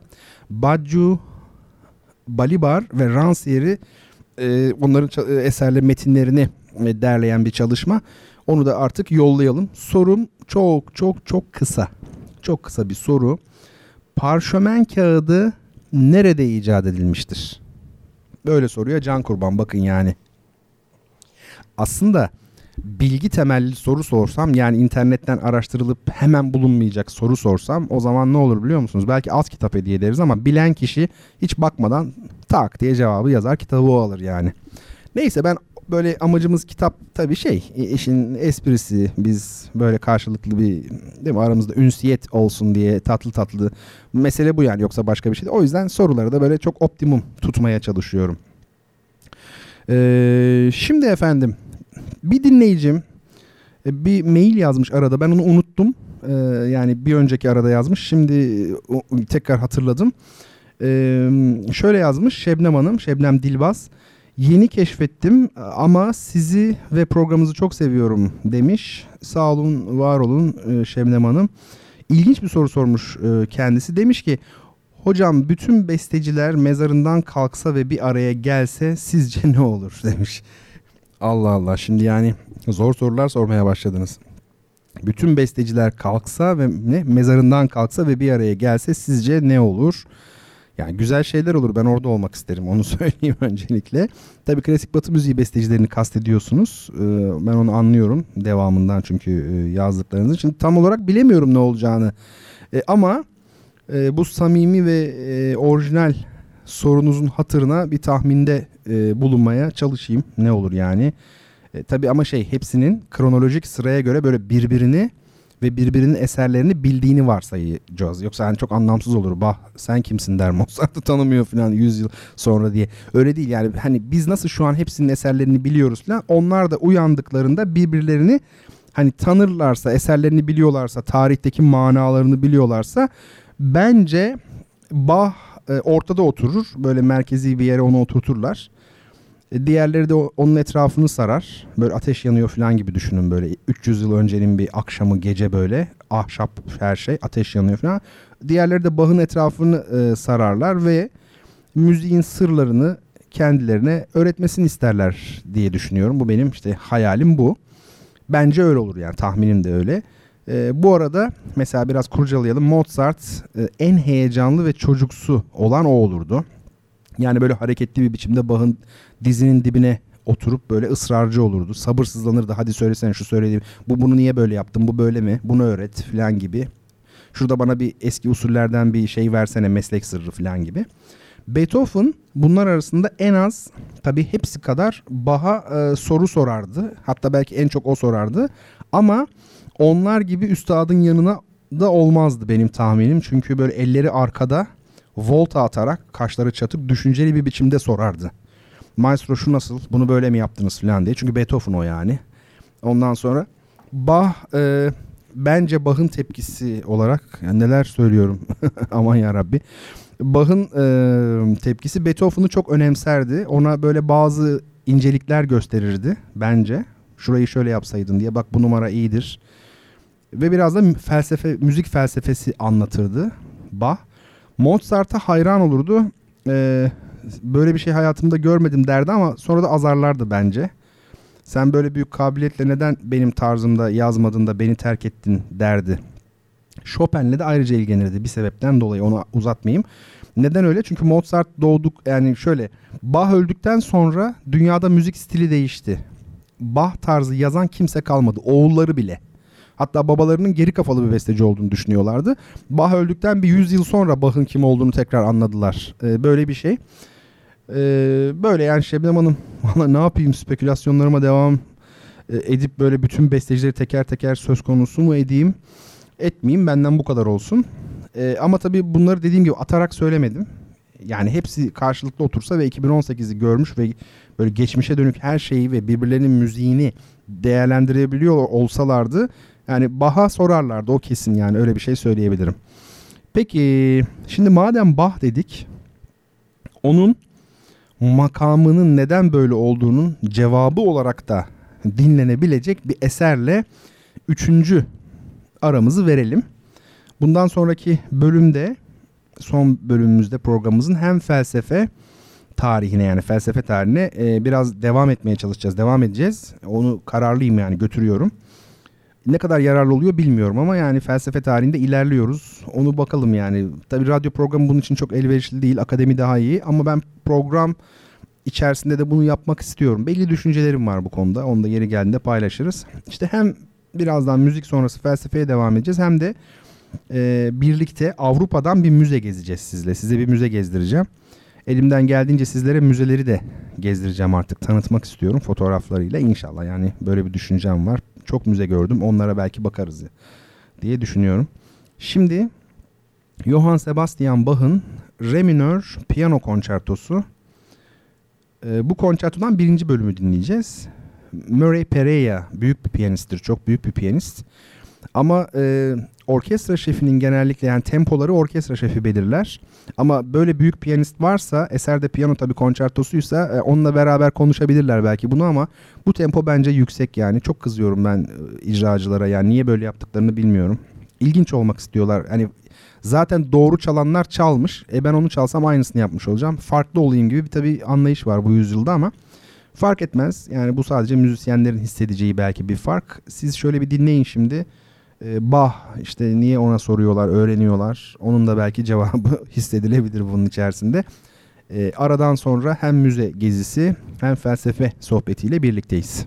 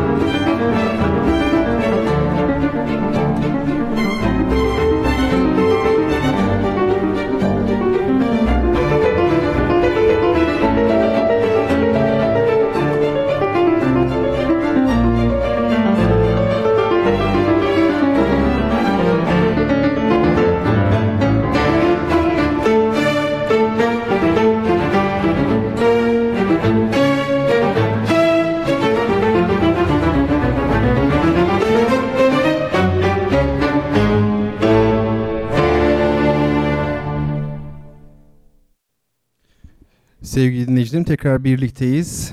Böyle pırıl pırıl kuzeyli bir barok eser dinledik. Murray Perey'e dediğim gibi tempo biraz yüksek. Bence yüksek. Ben o tempoda olduğunu düşünmüyorum. Rahatsız da ediyor beni. O ayrı bir şey ama müzik olağanüstü. Şimdi efendim 3. kitabımızı sahibine gönderelim. İsminde sadece G harfi bulunan ama beni ve programımı devamlı olarak takip eden yazıştığımız bir dinleyicim Bergama demiş. Diğer Bergama diyenlere geçmiş olsun diyormuşum. Hayat böyle, ne yapalım yani, yarışma var hayatta işte, gördünüz mü sınavla yarışma arasındaki farkı? Sınav ne güzel değil mi? 70 alan herkes geçer. Yani bu şu demek, Bergama yazan herkes geçer ama hayat öyle değil. Şu an işte hayatla yüz yüzesiniz. Hayat nasıl? İşte ilk olan, birinci olan kazanıyor gibi bir şey. Yani genel manada böyle, hakikaten böyle. O bakımdan kitabı sahibine gönderiyoruz. Ben de her program sonunda unutuyorum kimlerin kazandığını. Bu defa not alıyorum. Şöyle yazayım. 3. kitabımız da yerini bulmuş oldu böylelikle. Tabii şimdi bu parşömen Bergama kökenli. Zaten ismi de oradan geliyor. Bergama'dan geliyor. Şöyle söyleyelim. Bu çok önemli bir konu. Şöyle önemli bir konu. Şimdi ne var ki yani, daha evvel papirusa yazılıyordu. Sonradan parşömen kağıdına yazılmaya başladı diye düşünüyorsanız çok feci yanılıyorsunuz. Hiç öyle değil. Daha doğrusu öyle de sonuçları bu kadar basit değil. Mesela ne ifade ediyordu parşömen? Size şöyle söyleyeyim. Bir kere parşömen diyorum, papirus. Bir kere papirus çok ağır bir kağıt, bir malzeme. Yani parşömenle kıyaslanamayacak kadar ağır. Dolayısıyla mesela İlyada'nın, öyle söyleniyor. Ben bir iki kaynakta okudum bunu. İlyada destanı mesela, değil mi? Homeros'un. Bu böyle 300 kilo falan. Papirusla rulo yapılıyor biliyorsunuz. Rulo halinde. Atla taşınıyor mesela. Düşünebiliyor musunuz? Bir kitabınız var, atla taşıyorsunuz. 300 kilo falan. İnanılır gibi değil. Bir tek İlyada böyle. Artı bir kere bu bir. İkincisi daha ilginç bir şey söyleyeyim. Çok ilginç bir şey. Papirusun olduğu yerde rulo var demektir. Rulo varsa ne yoktur? Ansiklopedi gibi yani bir alfabetik sıra yapamazsınız. A harfi, B harfi, C harfi. Oysa siz kitap şeklinde bugünkü manada elinizde tuttuğunuzda alfabetik sıra yapabiliyorsunuz. Bu da ansiklopedizm demektir. Biliyorsunuz ansiklopedizm 18. yüzyılda Fransa ve bütün dünya açısından çok büyük önemi haiz bir anlayış, bir akım. Bu da öneme haiz diyoruz. Öneme haiz olunmaz. Önemi haiz. Değeri haiz. Haiz taşıyan demek. Onu içeren, onu taşıyan yani önemi taşıyan, böyle bir önem taşıyan. Yani. O yüzden önemi haiz. Neyse. Dedim ya son günlerde Hakkı Devrim, rahmetli Hakkı Devrim gibi oldum artık. Peki. Şimdi yani bu yani papirusla parşömen meselesi ciddi değil mi? Onu anlatabildim ben size. O yani uzun hikaye o. Önemli yani. Uzundan ziyade önemli. Bazen çok kısa şeyler önemli olur. Şimdi hadi gelin bir müze gezelim birlikte. Ne müzesi bu? Viyana Sanat Tarihi Müzesi. Kunsthistorisches Museum. Bu önemli bir müze. Benim en sevdiğim müzelerden biri. Önce kısaca bir tarihçesinden bahsedeyim. Sonra Instagram'a yüklediğim fotoğraflara bakacağız. Onun üzerinde konuşacağız. Bu Avusturya Macaristan İmparatoru 1. Franz Josef tarafından 1891'de açılmış bu müze. Tabii Habsburg hanedanlarının yüzyıllar boyunca topladığı eşsiz eserler var bunun içinde. Habsburg ne demek? Bizim Osmanlı hanedanı gibi Avusturya Macaristan İmparatorluğu'nu yüzlerce yıl yöneten büyük bir hanedan. Habsburg hanedanı. Tabii burada işte o büyük aile olduğu için, kraliyet ailesi. Onlar tabii Mısır'dan antik eserler getirtmişler yüzlerce yıl boyunca. Çok önemli tablolar getirtmişler. Bir koleksiyon oluşmuş. Mısır var, Yakın Doğu var, Yunan, Roma. Yani... Varoğlu var ve paralar var. Madeni paralar var. Dekoratif sanatlar koleksiyonu ayrı. Bir de kütüphane bölümü var. Tabii binanın içi muhteşem. Tavanlar, sütunlar, böyle mermer kaplı giriş salonu. Bu bölümleri de, az önce saydığım bölümlere de girdiğinizde çok etkileniyorsunuz gerçekten. Sadece dış yapısıyla bile, yani mimari yapısıyla bile müze çok etkileyici. fotoğrafı var, bakabilirsiniz şimdilik oradan. Ferah bir müze genel olarak, çok ziyaretçi alıyor ama iç mekan çok geniş, merdivenli ve geniş. Öyle olunca da tabii sıkıntı çekmiyorsunuz. Hemen girer girmez ilk katta sağ, hani düz ayak böyle girdiğiniz an sağ tarafta böyle antik Mısır, Yunan ve Roma eserleri koleksiyonu var. Onu başa koymuşlar. Sol tarafta da heykeller var. Bir de dekoratif sanatlar koleksiyonu var solda. Bunlar hep giriş katında. Sonra bir kat yukarı çıkıyorsunuz. Büyük ressamların eserleriyle karşılaşıyorsunuz. Resim galerisi var yani. Ama öyle böyle değil. Yani Raffaello var. Caravaggio'lar var. Rembrandt var. Velázquez mi dersiniz? Tiziano. Kim derseniz yani, Bruegel mi diyorsunuz? Felaket. Çok fazla büyük ressamların eserleri var. Venedik resimleri, Tintoretto'lar, Van Dyck. Yani hatırlayamıyorum şimdi. Daha doğrusu sayamıyorum. Yani Albert Dürer mi dersiniz? Cranach mı dersiniz? Kim derseniz deyin. Alman Rönesansı'na varıncaya kadar inanılmaz bir şey. Bir üst katta kafe yapmışlar. O kafe muhteşem bir kafe. Fiyatları pahalı. Orada şey var çok güzel. Apfelstrudel var.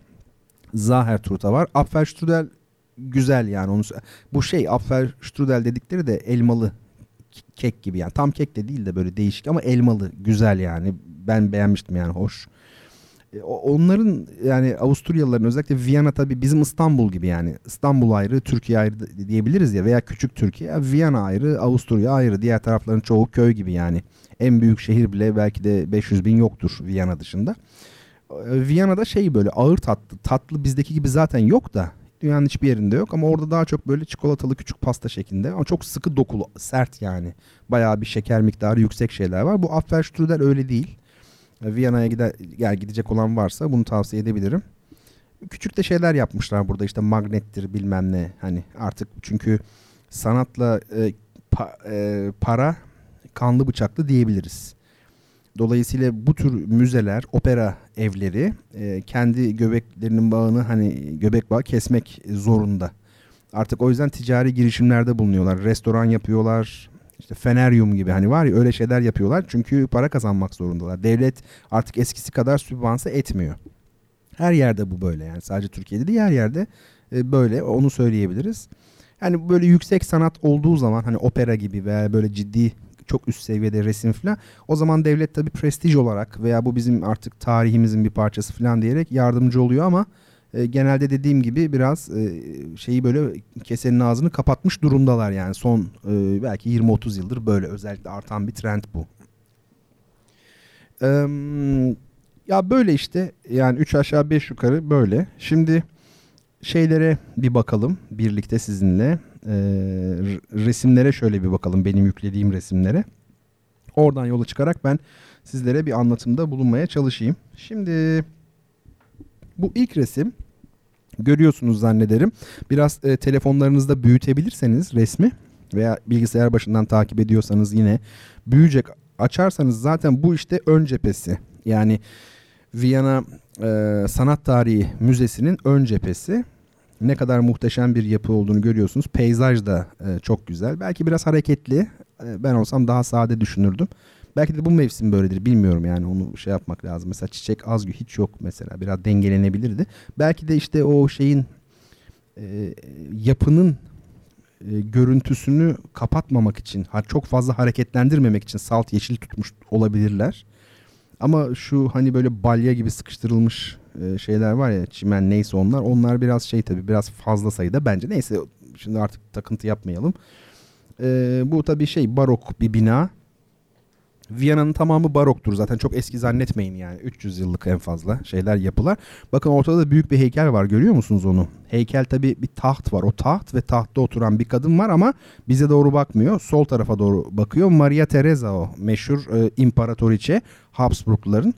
Yanlış hatırlamıyorsam Mozart'ı, küçük Mozart'ı, 6-7 yaşındaki Mozart'ı kucağına alıp seven imparatoriçe. Hani Mozart çünkü harika çocuk diye işte bir şey veriyor, resital gibi. Ondan sonra çok tabii şey de var. İmparatoriçe'nin huzurunda veriyor. Ya bu çok az bulunabilecek bir şey. Çünkü İmparatoriçe'nin huzuruna çıkabilecek bir burjuvadan bahsediyoruz. O dönem için milyonda bir olabilecek bir şey. Ama işte çocuk çok özel olunca hani o şey yapmış, orada sarayda çalmış ve kucağına almış. Ve çok da küçük tabii Mozart, 5 yaşında, 6 yaşında. İmparatoriçe olduğunun farkında değil. Onun için bir teyze gibi yani hani. Ve böyle kulağına bir şeyler fısıldıyormuş. Söylendiğine göre işte bana orada kekmek bir şeyler yeniliyor. Bana şundan al diyormuş. Çocuk işte. Böyle bir şey o şey Maria Teresa. Devam edelim. Bir sonraki resme bakalım. Ha, şimdi dikkatli bakmanız lazım. Dikkatli bakarsanız şeyi görürsünüz.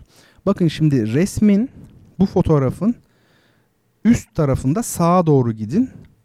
Oradaki heykeli de göreceksiniz. Az önceki binayı da göreceksiniz. Ama en köşede kalıyor. Bakın resmin köşesine doğru gidince. Sol tarafta Sanat Tarihi Müzesi'ni görüyorsunuz. O işte benim dedim ya böyle biraz hareketli geldi falan. Onlardan tanırsınız bakın. Ortada Maria Teresa'nın heykeli. Karşısındaki bina da Doğa Tarihi Müzesi. Yani biri Sanat Tarihi Müzesi, biri tabiat şeyi gibi yani düşünün. Oradan düz devam ederseniz bakın bu defa bu fotoğrafın ortasında kalan bir kompleks. Yani burası zaten bütün bir kompleks.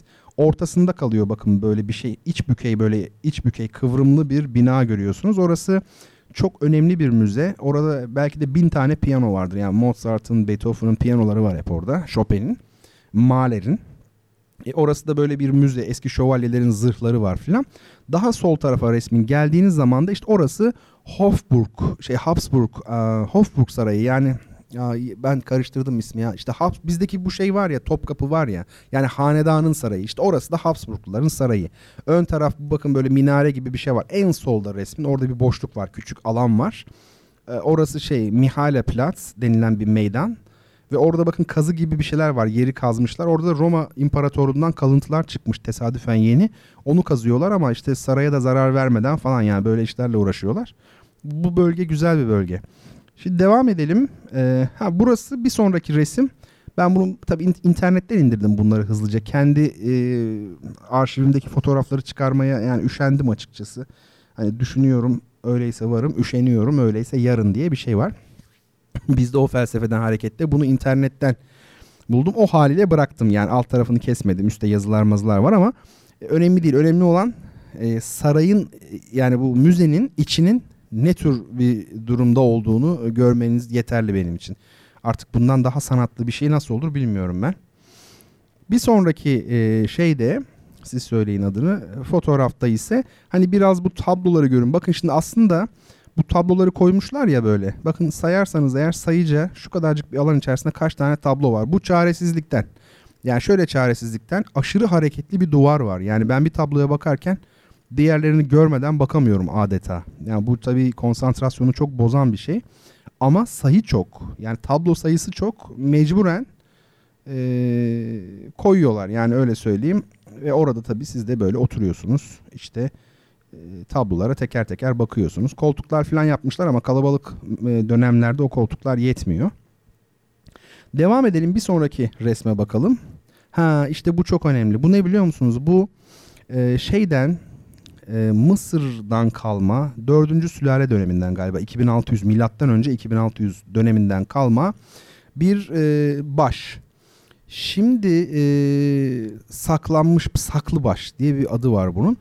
Bu neden ünlü biliyor musunuz? Gombrich var ya sanatın öyküsünü yazan meşhur artık böyle herkesin elinde olan bir kitap. 24-25 dile belki 30 dile çevrilmiş bir eser, klasikleşmiş. Onun başında hemen bu vardır. Bunun fotoğrafı var. Ben bu büstün Viyana Sanat Müzesi'nde olduğunu bilmiyordum. Gördüğümde çok şaşırmıştım, mutlu olmuştum ve görür görmez tanımıştım zaten bunun olduğunu. Çok önemli. Bakın bir sonraki fotoğraf Bruegel'in The Wedding Banquet. Tam düzgün çeviremiyorlar bunu da. Bu aslında düğün şöleni, düğün yemeği, düğün ziyafeti. Bruegel'in tablosu, tür resmi. Bir bu, bir de hemen arkasına bakın. Bu da Bruegel, bu da biliyorsunuz artık Tarkovski ile beraber özellikle değil mi? Saliaris filmiyle çok aşırı bir ün kazandı. Zaten hani bilen biliyor bunu, bu efsanevi çalışmadır. Bu ikisi Viyana Sanat Tarihi Müzesi'nde. Bu ikisini görebilirsiniz. Yani bakın şurada şeyler var ya böyle şeyin üzerinde, buzun üzerinde böyle dans edenler falan var. Onları yakından gördüğünüzde yani bir sihir, bir büyü ile karşı karşıya olduğunuzu düşünüyorsunuz. Buradan göründüğü gibi değil, korkutucu gerçekten. Bir sonraki resimde Rubens'in otoportresi var, kendi portresi. Tabii Rubens'in otoportresi çoktur ama bu en ünlülerinden bir tanesi. Ben örnek olsun diye bunları seçtim. Yani bu da Viyana Sanat Tarihi Müzesi'nde sayısı belli değil. Böyle çok büyük eserlerin, en ünlü yapıtların içerisinden bayağı bir sayıda olanı şeyde görebilirsiniz Sanat Tarihi Müzesi'nde. Bir sonraki resim çok enteresan. Bunu bilen var mı ne olduğunu diye sorsam kim bilir bilmiyorum. Bu sevgili dinleyicilerim Benvenuto Cellini'nin yaptığı ünlü tuzluk. Tuzluk bu bayağı bildiğiniz. Bu olağanüstü tabii bir çalışma. Som altından yapılma, onu söyleyeyim ya. Altın, her tarafı altın. Ama altın olması değil. Yani işçilik, yani bu büyük bir şey. Eser önemli.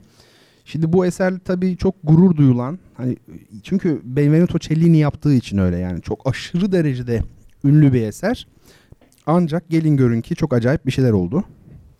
Yanılmıyorsam 2003 yılı mıydı? 2002 mi? 2003 mü? Benvenuto Cellini'nin tuzluğu Viyana Sanat Tarihi Müzesi'nden ne olmuş olabilir? Çalınmış olabilir. Evet, çalındı bu tuzluk. Ve bulunamadı. Yani yok. Ve neler dediler biliyor musunuz? Yani hükümet dedi ki, hükümet diyor bunu hırsızlara. Getirin, ceza almayın. Para da verelim size. Yani yeter ki getirin. Hiç ses seda yok. Şu an herhalde çok böyle bence çok zengin bir adamın gizli koleksiyonunda duruyordur yani gibi geliyor bana. Bilmiyorum, bu çok acayip bir şey yani çalmaları. Bazen böyle hırsızlık oluyor böyle büyük eserlere. Yani şöyle söyleyeyim, şu an Türkiye'de herhalde bir tartışma var. Twitter'dan sol tarafta görüyorum. Dolar yedi diyor. Ne oldu, arttı mı bilmiyorum. Bu yani onu bilmiyorum da şunu biliyorum. Yani bu çok pahalı bir eser. Bu yeni para eski para nasıl 6-0 atıldı, şimdi mesela trilyon eski, şimdi milyon oluyor galiba değil mi? Yani ifade edemiyorum da yani şöyle söyleyeyim, eskinin parasıyla yani atmayayım da emin olun 200 trilyon 300 trilyonluk bir eserden bahsediyoruz. Bu o yani, bu öyle bir şey ama işte bulunamadı yani. Devam edelim. Başka ne var? Bu da çok bir tane artistik de biz yapalım dedik yani. Hep insanlar yapıyor ya hani böyle işte bir yerden paylaşıyorlar Instagram'da, Twitter'da falan, kitap, çay, may falan. Tabii artistlik yapmak işin şakası, öyle bir amacım yoktu ama bu şeyi çekecektim size. Bu Viyana işte Sanat Tarihi Müzesi, bakın yazıyor üstünde. Ben bunu müzeden almıştım, bu kitapçığı. Orada hani çok güzel bilgiler var. Yani müze çalışmak da güzel bir şey. Yani müzeleri öğreniyorsunuz, içinde ne var ne yok falan. Bu kitabın da dedim hani fotoğrafını çekeyim sizinle paylaşayım. Böyle bir kafe gibi bir yerdeydim. Ya bir türlü temiz çekebileceğim bir alan yok. Ancak orada çekebildim ama böyle bilgisayarın ucu falan da görünce böyle şey gibi oldum yani. Ankara'da John John, İstanbul'da Tiki derler. Öyle mi yani? Öyleleri çok şimdi görüyorum. Öyle oldum. Peki siz öyle olmayın. Benim gibi olmayın. Bakın bu Bertan. Siz Bertan gibi olmayın. Şimdi bir soru daha sorayım. Üçüncü kitabı da verdik. Şimdi herkes şey diyormuş ya, çok anlattın artık, geç bunları, kitaba geç. Peki geçiyorum kitaba. Antik tiyatroda ve ortaçağ tiyatrosunda olaylar işin içinden çıkılmaz hale gelince Tanrı'yı temsil eden bir aktörün bir makine ile sahneye indirilmesi uygulamasına ne ad verilir? Yani antik tiyatroda ve hatta ortaçağda da uygulanıyormuş. Eserde böyle dramatik akış içerisinde olaylar işin içinden çıkılmaz bir hal alıyor. Ve sözüm ona Tanrı'yı temsil eden bir aktör makineyle aşağı indiriliyor. Tabii Tanrı inince her şey çözülmüş oluyor falan filan. Bu şeyin uygulamanın, yani bunun bir adı var. Hem makinenin hem bu uygulamanın, bu olayın bir adı var. Acaba bu hadise nedir diye sizlere sormaktayım.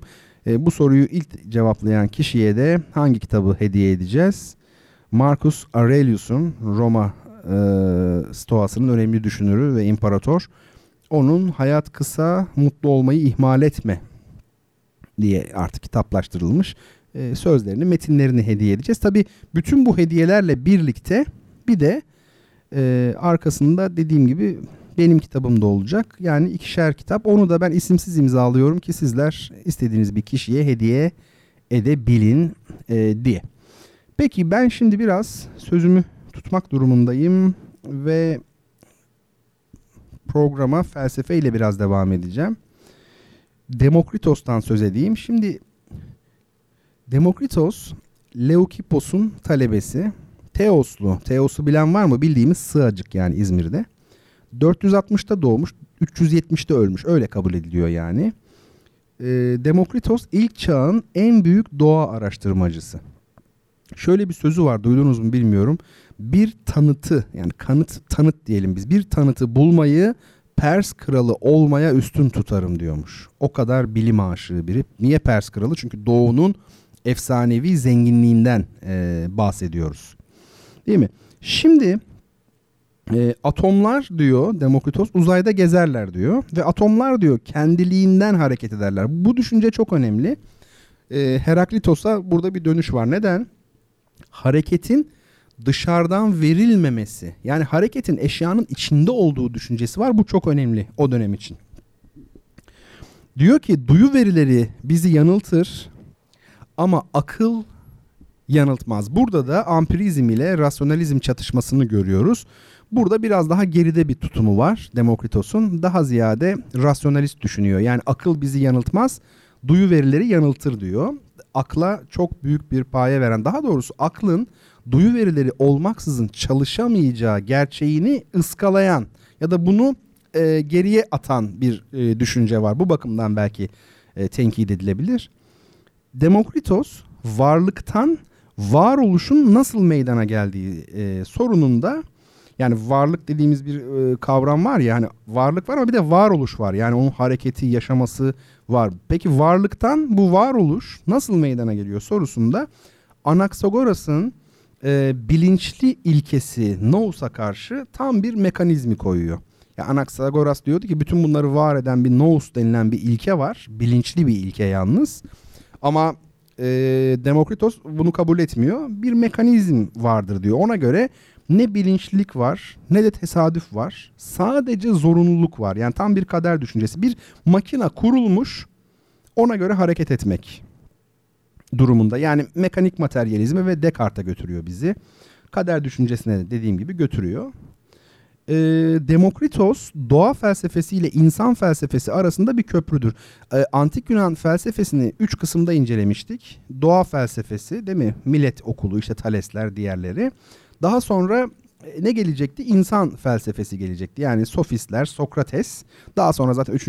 anlamda da şey geliyor, bu sistematik felsefe. Platon, Aristoteles vesaire.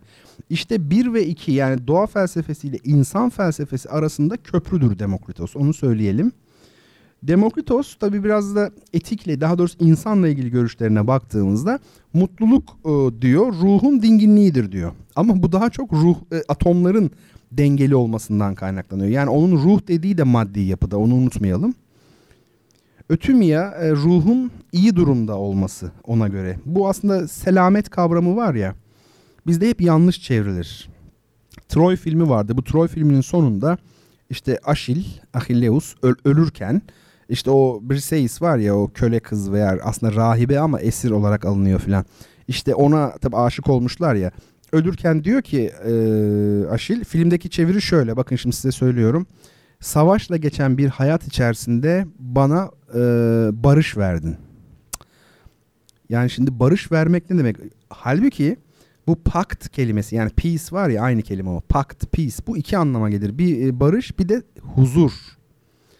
Dolayısıyla selamet dediğimiz şey de bu, yani huzur, selim olmaz, selamet.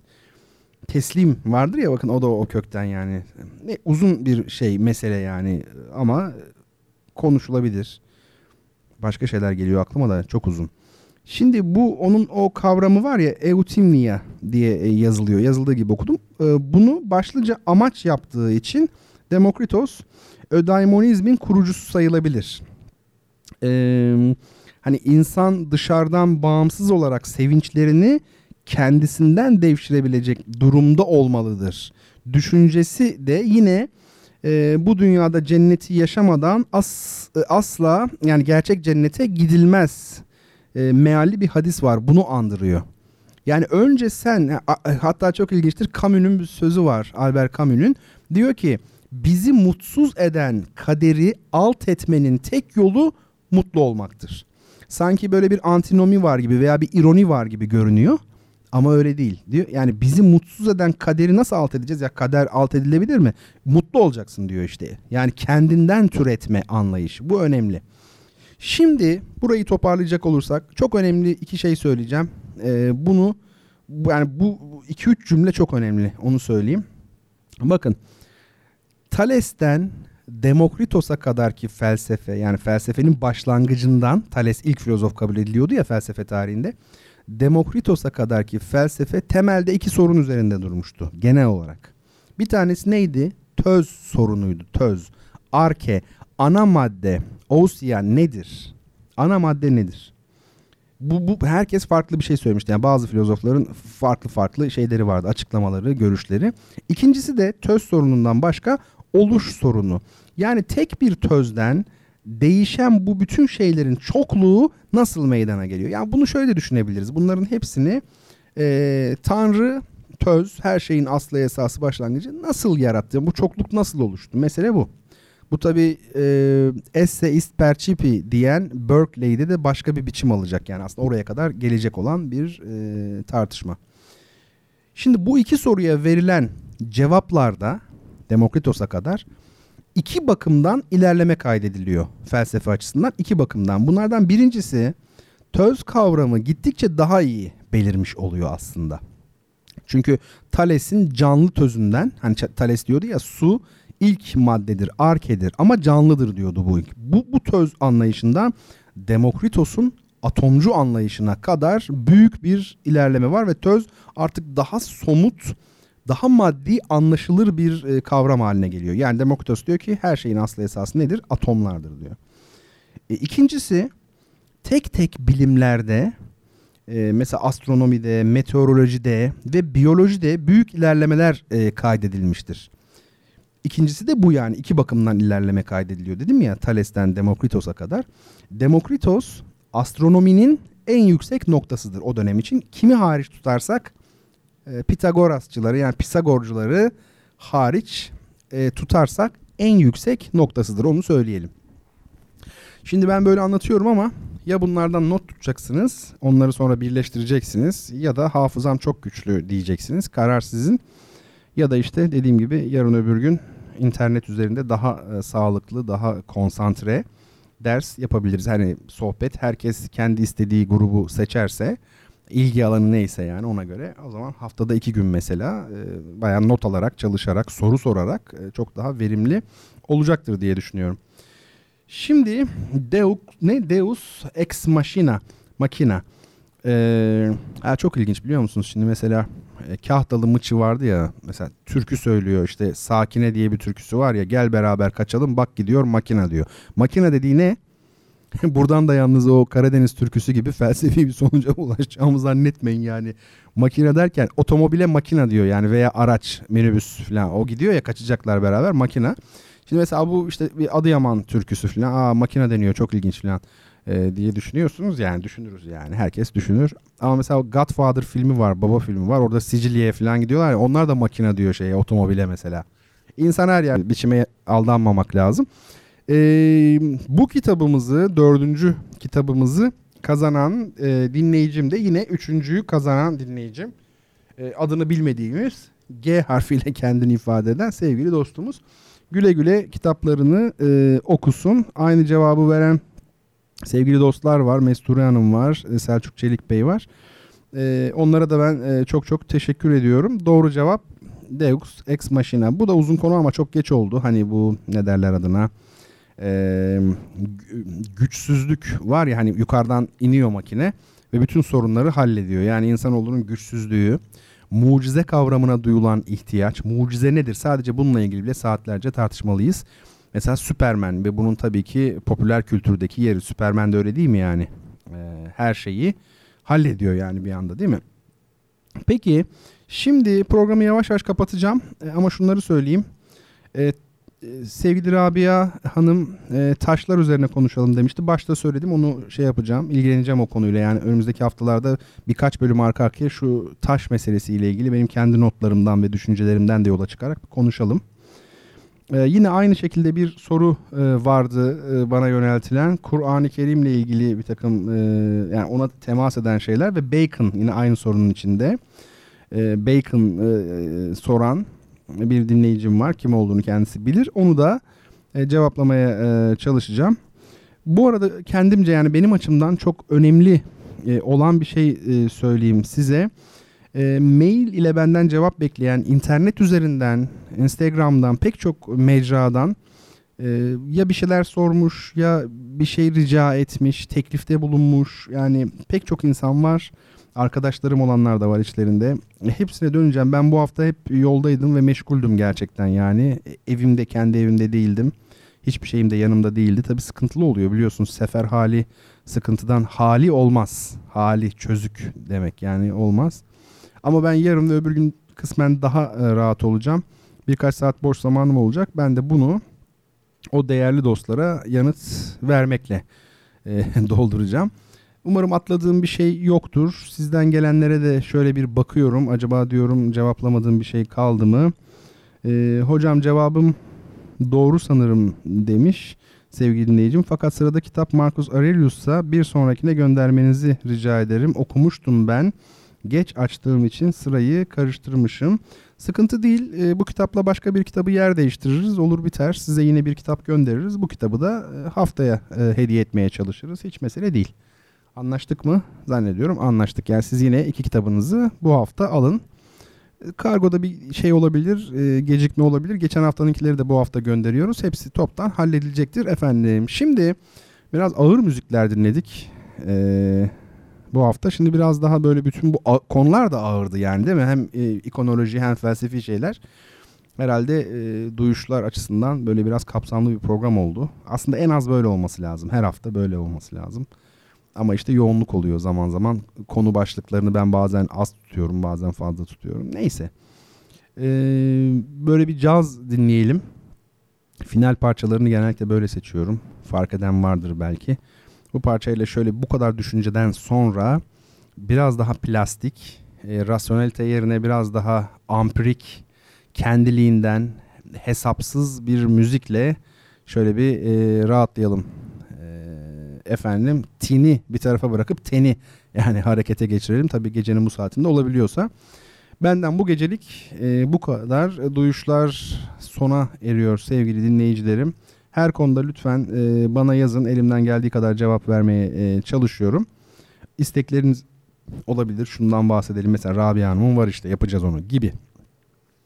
Elimizden geldiği kadar yapalım. Haftaya inşallah bir aksilik olmazsa ben tekrar sizlerle birlikte olabilmeyi ümit ediyorum. O vakte dek her şeyin gönlünüzce olmasını temenni ediyorum. Hepinizi Allah'a ısmarlıyorum. İyi geceler efendim.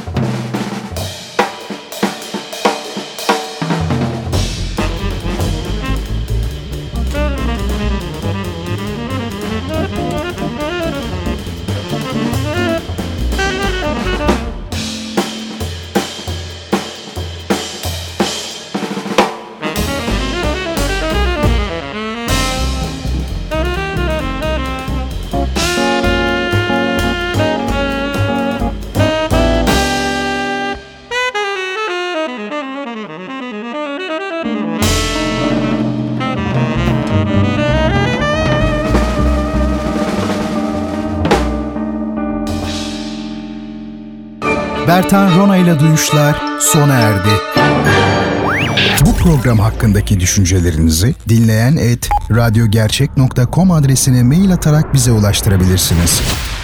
Dinlemiş olduğunuz programda ürün yerleştirme yapılmıştır.